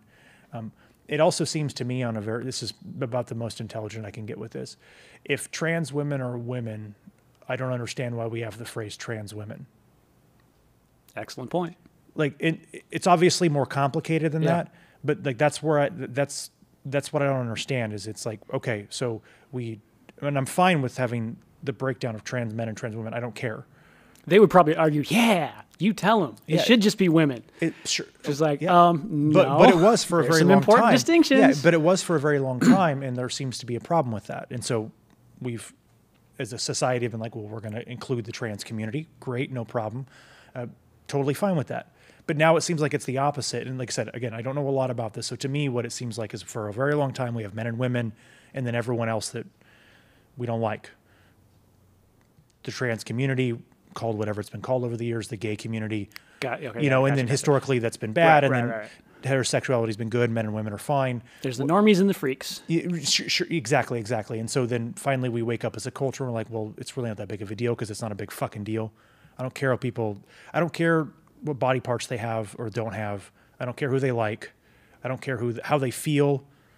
I don't- do you and live your life. Yeah. Like, it's maybe harder, maybe easier. It doesn't matter. Like it sucks. Now, granted, if you're going to get into a cage and try and pummel someone else's face, we do need to know We what your to have- yeah. testosterone situation Sure. was in puberty. Totally, totally That's fine. important and no- valid. No, no, very, very true. But Yeah. and so you- go from this. What would you say? The normies and the freaks, right? Something to that effect. Uh, um, I don't want to generalize too much. That I don't necessarily consider the individuals freaks, but I know that um, for a long I, time I, that, I offered that way because that was the that- old that's kind of how it was looked at. Yeah. Sure, it- it- right, exactly. And so then we include in the cultural vernacular um, the trans community, say the gay community, the LGBTQ, They got more letters now. IA two kept spirit. up. Oh, There- there you a, there's go. a There you go. now. Yeah, yeah. Um, I don't know what a lot of them mean, but whatever the case, we're you know making space for that for them. And so we have trans women and trans men, and now trans women want to be just women, which see So like I don't understand why that's not a regression. That, that's that's the problem I'm having. It's like, well, Well, I think uh, do you, you want to be both? Do you want to be both women and trans women? Because those those are supposed to be different things, and that's that's fine. They should be different. However, I don't understand why. I think prior they weren't recognized as women. Prior they were other. They were freaks. Sure. So they're getting recognized at all. That's a good step. And then they want to go from trans women recognized to women Right, recognized. Okay, right. yeah, yeah. And like I said, I, I'm willfully ignorant on this, and so probably all of what I'm saying is offensive in some way, unfortunately. But um, that would that's the confusion that I initially had. It was like, well, if they want to, why do we have trans women if they want to be women? Then they would just be women and not trans women. Or are they are they trying to be both? And then we should figure that out. Like, and then there's the fighting issue, which is And, and other sports. And mean, other there- sports, there, but there fighting's are, the, the big thing because Yeah. the, the physical differences with like um, upper body strength, hand size. and the goal is to literally fuck somebody up. yeah, and So, so, like, physical advantages make a difference. puberty, like uh, Yeah. testosterone filled puberty, like there, there there's there's some legitimate issues there um, that can cause problems. But um, but yeah, so uh, actually, that's my train of thought. Once we got on to J.K. Rowling, oh, I was reading Harry Potter. So reading, I'm reading through a large number of books that um, are mostly you're going to find on academic. You're going to find on lists for classes in critical race theory and Mm. queer theory and um, gen- women and gender studies. The the kinds of work that everyone is saying you need to do. Right, it's all this right. stuff. And so, um, How not to be racist. I read that one. yeah, Yeah. Um, is it, that's the Ibram X. Kendi. Um, or no, um, no. So you want to talk about race? So sorry. So you want to talk about race? Um, I think I've got uh, how to be anti-racist and white fragility in Yeah. my Audible Okay, okay, yeah. catalog right now. I haven't yeah, to my yet. goal is to go through because I'm actually genuinely curious in this stuff, and um, while I may disagree with the direction that this ideology is going, um, I see I see a lot of things in it that are I, I do believe will turn out very very bad. That doesn't mean that the problems that they're bringing up are not wrong. Like they're they're like legitimate fucking problems. It's like Exactly. I just don't agree with how they're going about doing it. I don't Yes. understand why telling an entire race of people that not only are they, but everyone that they know and love and was related to and was ancestrally related to is racist based on their melanin. I don't know how that's not divisive and going to cause a lot of fucking problems. Like I actually, That's the point, though. yeah, I know. That's the thing is, it's like Literally, from a postmodern Yeah, it standpoint, is. It- it's to agitate. I don't get how that's good. Like I don't understand how people can be like, "Oh, this is a great thing." All white people are going to be feel great because they can finally, you know, claim their racism but not be absolved of it, and all black people are just going to love the fact that all whites now know that they're racist and acknowledge it. It's like I'm sure Mm-hmm. that neither are happy about this. I couldn't imagine being the one black person in a group of friends and they've all read White Fragility and all these other books and they walk in and they're like, fuck. Everyone thinks they're racist now. This is on gonna- eggshells, Like this is going to be weird as shit. Yep. And then all the white people are like, fuck. You know, she knows that he, they know I'm, that my black friend knows I'm racist now. Do they even want to be friends with me? And it, Yeah. or like, can I say anything? Is it going to be racist? Like, Makes the whole thing fucking weird, man. you know, what if I say, "What's up, brother?" Like, is that racist? You know, and then it just goes down the line, and it's like now everything you say is like, "Oh crap, I'm racist. I'm racist," and maybe I'm being hyperbolic about it. So is everybody else. You- you're not. that's not inaccurate. I. Yeah, and so it's that's like- the tone of the country. I right feel now. like there might be a better way to handle this situation. One is, there's probably a hundred better. yeah, better ways. probably, and it's like, okay, does that mean that like the black community doesn't have issues and that we need to resolve them, and that there are people who are racist against blacks and and that's a problem, or against Hispanics and other people of color, the BIPOC community, Asians, whatever. It's like, no, that stuff happens, but why don't we? People should learn more, anyways. So th- people should just continue to read and learn shit. So let's just do that first, and let's just try and be genuine to each other, like be truthful. I, I, I think know? the one of the important um, hinging points or pivoting points of this is is the uh, postmodern framework that everything is looked at from the lens of power, not humanity, Mm-hmm. not loving your neighbor, not making the best we can with our situation. None Yeah. of that. Everything is power. Everything needs to be fought. Dude, the initial postmodernists, from what I understand, I'm just starting to learn on this, um, were very nihilistic Yeah. let's not use nihilists for the creation of policy Yeah. that that doesn't have a good future that doesn't have any future kind of by definition they want to tear it all down and then they're done Yes. What yeah. the fuck so uh, that that should not be um, given anywhere near the credence that it has not to say that there aren't you know some uh, ideas worth yeah. exploring in there but as a philosophy and particularly as a um, a component to the current social justice warrior critical race theory. Uh, I think we figured to call it the woke movement. The the current uh, invocation of that. Um, its its only goal is destruction, and they feel it's justified, and they can make a case that will They can make convince a, strong lot of ca- they can people. Make a strong case. Yeah. But the end result is going to make it worse for everyone. Um, you know, if they if they think they can uh, politically just shift wealth to black and brown bodies, Yeah. that's fucking ridiculous. If, on the other hand, we see that there are expenditures in place that are not as valuable. And if we look at not only the racial component, but what I believe is more important, the class component, as it turns out, the black community typically ends up to be in poorer communities. Poorer communities Sure. tend to facilitate more crime.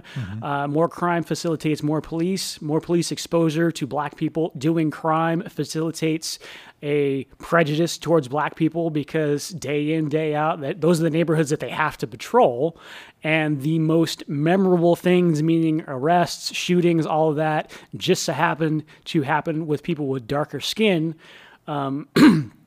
these are all things that play on human nature in a way that give us exactly what we're looking at. So if we can if we can understand that Yes. and and um, come at that from a uh, an end goal of unity. Well, how do we just make this better for everybody? Like, okay, I'm I'm willing to to learn more about this. I realize I've been ignorant on a lot of things. I want us to come together. Um, so you know, like how Sam Harris puts it, that the color of your skin should be as important as the color of your hair, the color of your eyes. Like, let's just come together as people. Let's figure this out. We've got some really fucked up communities that happen to have, uh, you know, mostly black and brown folks in them. How can we help those communities to have more opportunity? Get rid of the gerrymandering, get rid of the redlining. You know, all of these things, all the things that really are structural racism that facilitate the separation of classes and Sure. the maintenance of you know and, and really the oppression of those classes that just so happen to be predominantly black and brown uh, I think that's a much more constructive and effective, effective way to go about it to actually get positive change for everybody, versus just trying to split everybody up and go to civil war. uh, really? Yeah. Why the fuck would you want to do that? No, no, very, very true. Um, so I want to posit a theory that's uh, it's, it's tangentially related. It's it still kind of has to do with what uh, um, Biden said about history, but um, he said, uh, let me pull it up here. People fear what is different. For example, why in God's name do we not teach history in history class? Now, I actually agree with that entire statement as it stands by itself. It seems as if he is comparing, it seems as if he is saying, just based on that, those two sentences alone, that we as a culture teach history the way that we do because white people fear black people. That's the impression that I get from that. Because whites, blacks are different, Well, history is written by the winners. So. Sure, exactly. And so um, that that and he may he may have meant something different than that, but just that statement on its own because he kind of threw it out there like it, it, like I said, there wasn't really a qualifier to it. I think one of my challenges with Biden, uh, apologies to cut you off, No, is. I find that he is one of those types of people, or it seems to be recently, that he will throw out what may be um, common understandings or shorthands within his crowd of people, but when he's speaking in public, Yeah. it doesn't really make sense. Yes. Like if we, you know, if we have inside jujitsu references, and if we're out in public somewhere, and I, you know, I can make that reference, or I can say, you know, sweep the leg, Johnny, and people are like, "What the fuck are you talking about?" But it makes sense, Yeah, you know, yeah. because we have that reference. It seems like he's doing that same thing. I think I kind of get, you know, why don't we teach history? Um, but you really need to go into more detail, like the absence of, you know, the the Tulsa riots, Yeah. um, the trying to say that the Civil War was not about slavery and just all this other stuff. But it's important to point that out um, rather than just jumping to the shorthand that you could if you've already had that conversation with people. Yeah. Right. Um, and I think that's uh, he should know better. Uh, you know, a lifelong politician. If you're speaking in public, Yeah. That's just not effective. So that that's just something that struck me mm-hmm. that he's he's. It always bugs me when people do that when they're trying to share their inside jokes in the public. It's like Well, they leave stuff out. Like I said, exactly leave important details out. yeah. The part that can the part that I that confuses me or that I disagree with is is the first sentence. that people fear what that which is different. I don't disagree with that by itself. Right. like that's tribalism. Mm-hmm. Like that's that that he's like describing tribalism, which has existed for thousands upon mil- mil- millions of years by not just humans but other primates. So, mm-hmm. like, yeah, that's right. And then the other true statement is why in God's name do we not teach history in history class? Also a valid that's a valid question. But you put those two together, and the only conclusion I can draw is that what he is because what he's saying is that he's in Kenosha after some people died, like he's a lot of race issues going on. The only conclusion I can draw is that history is the way it's taught the way it is because white people are afraid of black people. And I actually don't, if that's what he means, I don't agree with that statement. I don't think that history is taught the way it is because whites fear blacks. I think that I go back to the helicopter parenting. I think one of many factors is that um, it's, I think part of it is compassion and empathy. And I, I think that uh, we were talking about like the desire to protect future generations from the pain of what happened because it, it's painful. It really is fucking painful.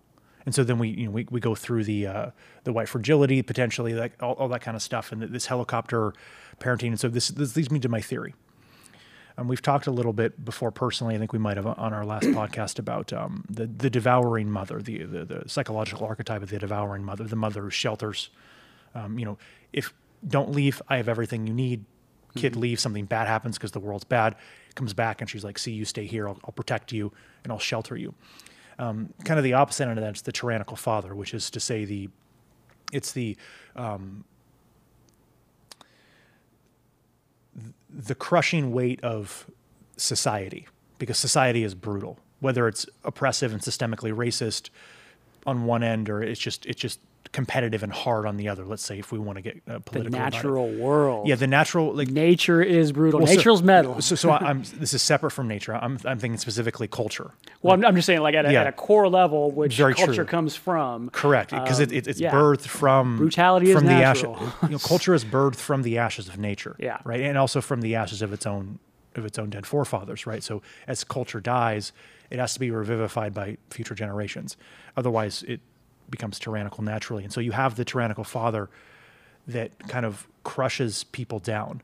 You get people who are beat up by culture and then they retreat. And that's when you get bad things. Or, you know, people maybe go off on their own and live on their own, or they say fuck the world and they flip the board up. That's when you get anarchy, right? So here's my theory.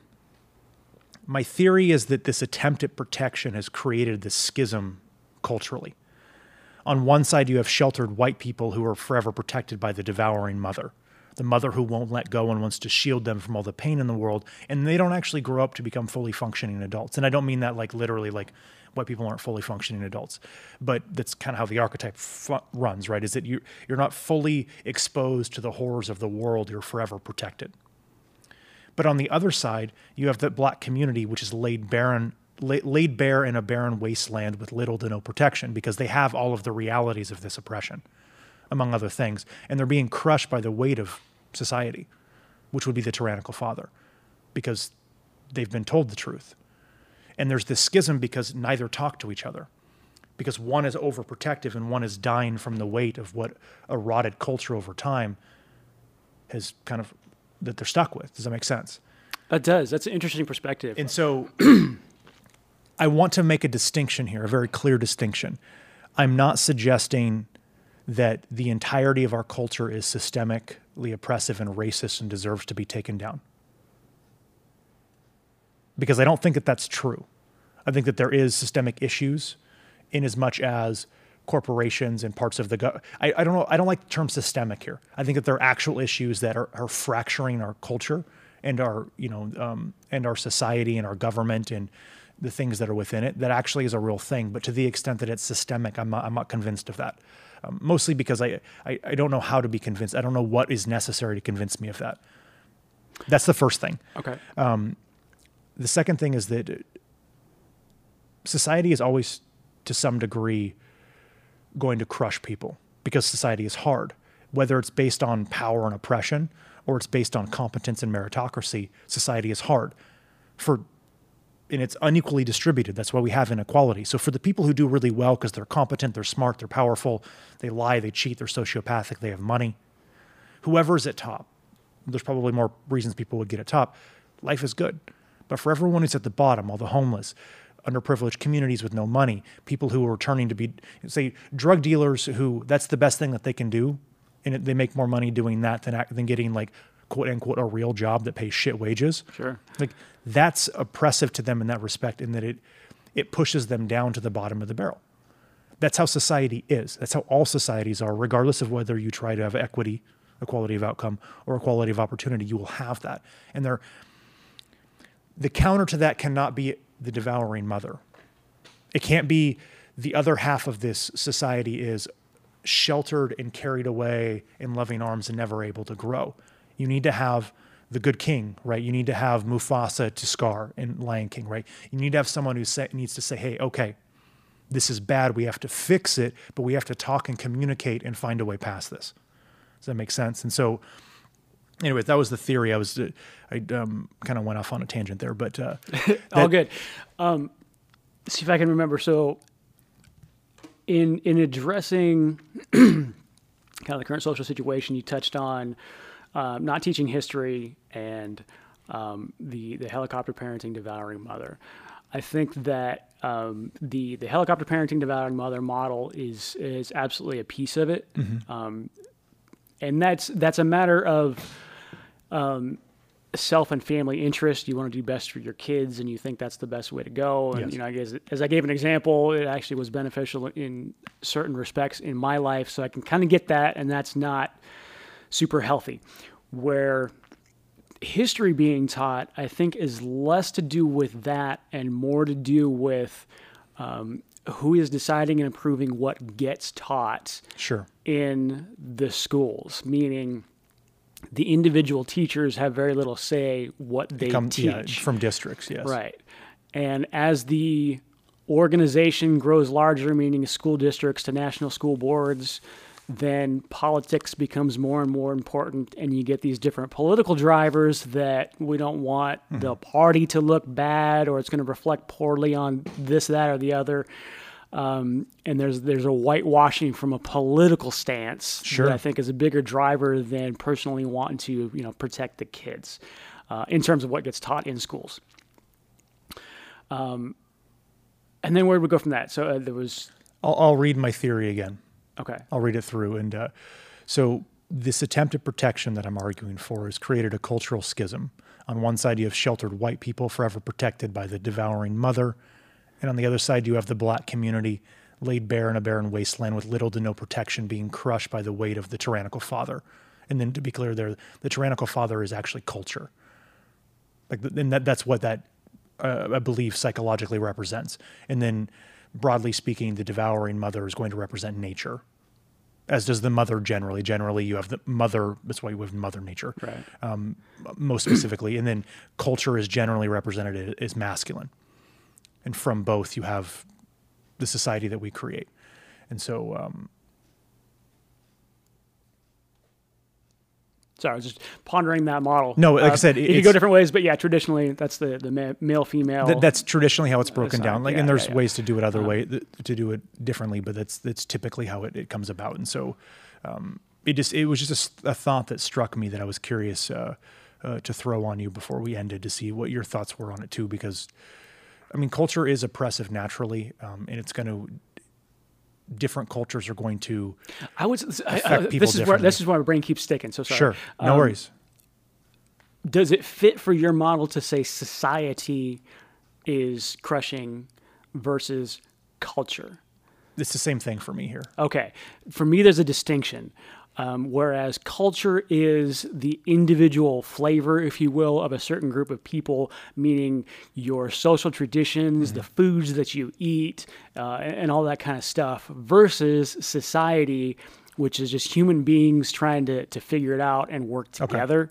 And I, again, to me, because because culture oftentimes is felt as a much more personal thing that I think um, should just be explored and celebrated. And there's so many cool cultures that you know, Yes. people do stuff different. That's really awesome.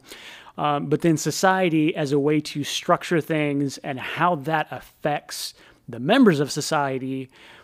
Um, that's more Okay. of a, a direct effect upon the people versus just the choices and the preferences and, and the flavors of how they want to do things. Uh, I think it's important to make that distinction. So here's how I would clarify that on with what I'm my with how, how I'm thinking through the theory.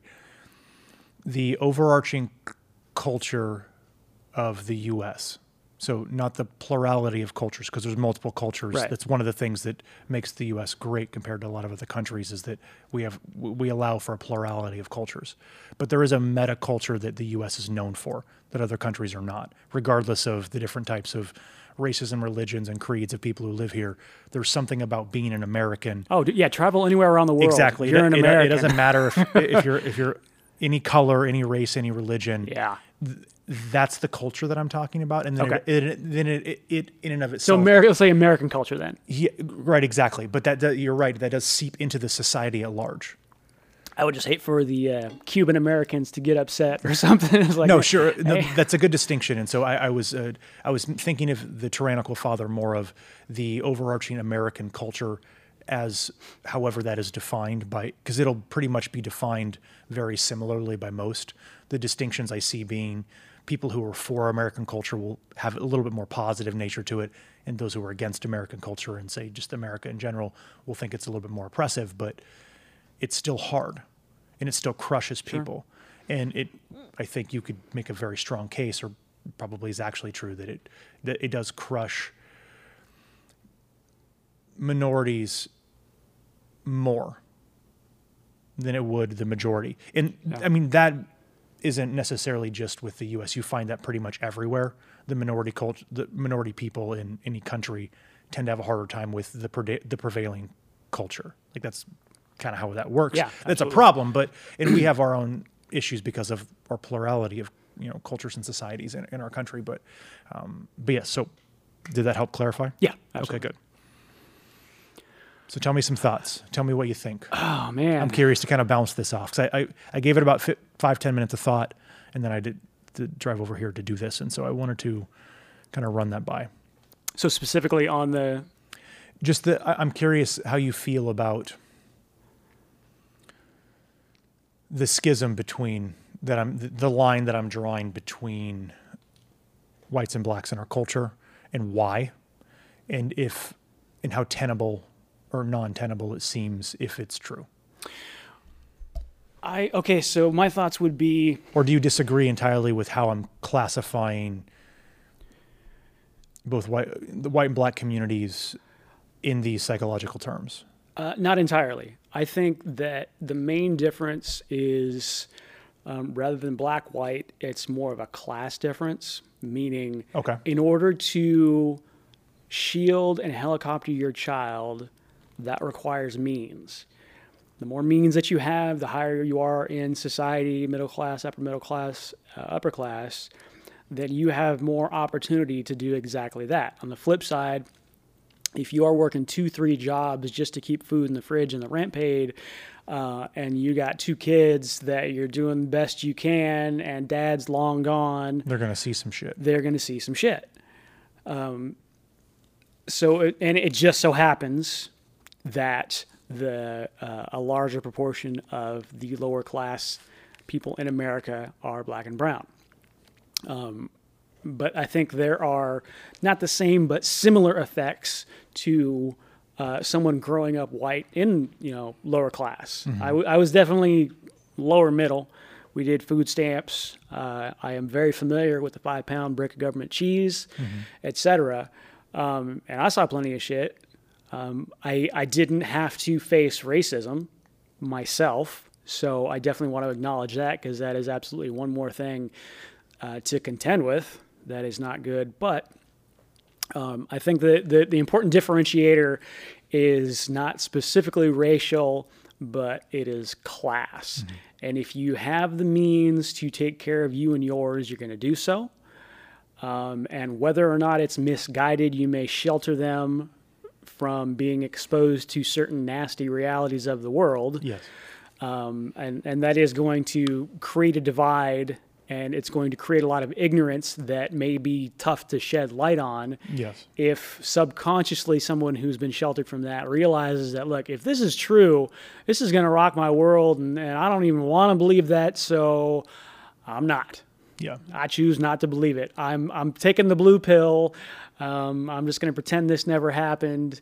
And uh, by the way, I, I want to be someone important when you stick me back in the matrix. Yeah. I was, kinda I was thing. just literally just thinking. yeah, yeah. Um, and I, I think that's a that's a you know it's a self defense mechanism Sure. that uh, is going to happen with a lot of people, whether it's conscious or not. Mm-hmm. Um, but all which to say, I mean, that's somewhat that's semantics. I guess it's an important distinction to know you know what it is that you're aiming at. But the class difference uh, definitely is important, um, and it's as as old as people, you know. So it's definitely nothing new. We need to uh, come together as thoughtful human beings and continue to try and work out the best way to uh, level that playing field. But to start from a point of division, I don't think is the answer at all. That that leads to civil war, which I'm not a fan of. That I agree with. Um,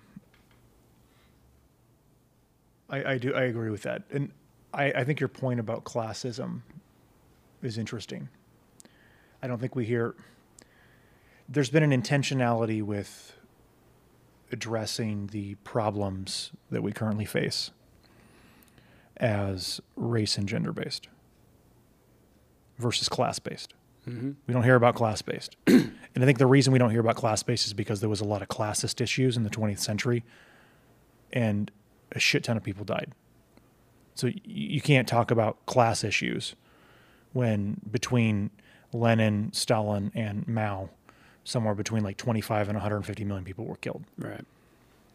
Right? That's a huge error bar. But Well, you can talk about it. Just but you're going to don't use socialism as the Yeah, answer. well- oh, tried that one. yeah, exactly. Multiple, like a dozen times. And so I think that that's partly why the switch was made is that, well, let's talk about something a little bit different. And there's validity in talking about the inequities of race and gender. But There is. I I, I think um, there's an important distinction that goes with the addition of um, transgender in that conversation. me. Um, and you can say you can say even uh, like gay, lesbian, and queer because you could potentially opt into that. Heather Heying made this uh, made this point, and I, I agree with it. Is there is a you could call it a slippery slope, or it's it's it's a concern for sure when you can opt in to the membership of a certain group. Um, if you've got a lot of melanin and you're dark, you don't get to take that off. You can't hide it. You can't be an in the closet black, right? No such thing.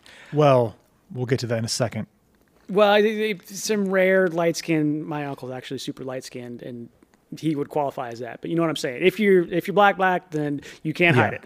Um, Yeah, yeah, no, I'll however, take that point. Yeah. yeah. However, if the societal circumstances are such that um, there is an attempt to overcompensate for inequities, inequities, inequities, inequities um, of the inequities of a certain group, and you happen to be able to opt into that group. Hey, I'm trans now because of X, Y, and Z rights that have just been established, and it'll make it easier, or these certain grants, or or whatever. Um, that changes the equation. Yeah. It's just like um, Blue Lives Matter. You know, black folks say, "Motherfucker, I can't take off a uniform when I get home. Yeah. I'm black all the time."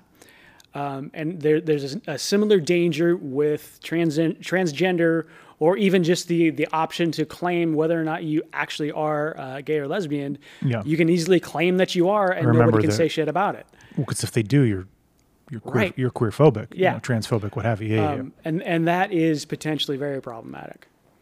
Yeah. No, I, I agree. It's very interesting shit. Um, I had a thought. Um, Give me a couple seconds and see if I can uh,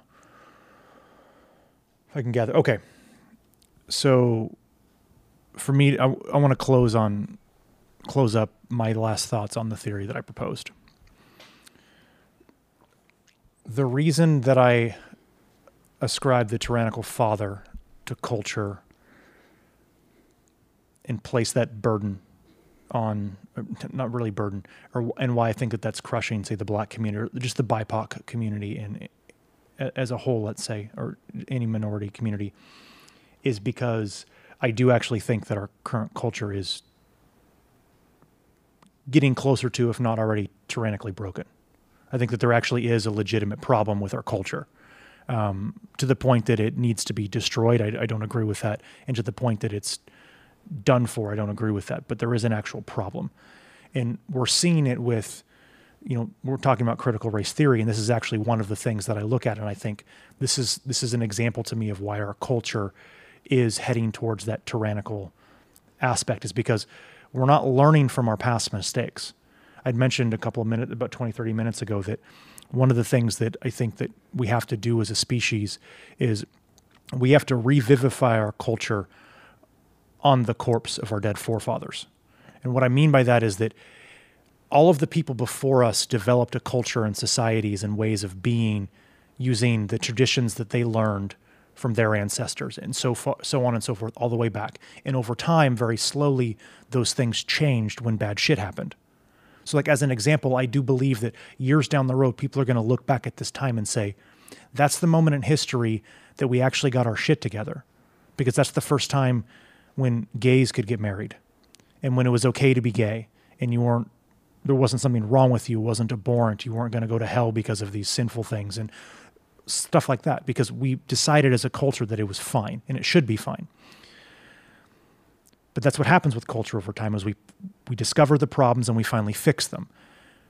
And if we take too long to do that, culture dies with the people, the generations that die. And if we don't revivify those traditions and change them to update with the culture, then we just basically live on a rotting corpse. I So- agree, and, and I I think we're I think we're getting to that point. Well, I think we've made some strides and there are some things. I think the problem is that we're not learning from mistakes. And so I see a critical race theory as an example, and it's literally pulling from dead ideas, from ideas that don't work. And they're like, this is the good.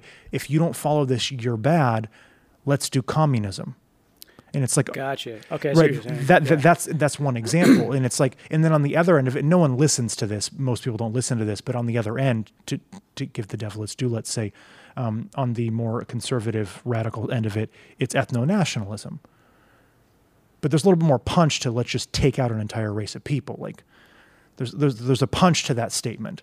There's not really a punch to the other end of it of let's have equity right. And so no one really listens to that side. But it, when we see this polarization, ethno nationalism kicks up, right? You see more white supremacist stuff that does kick up. And why?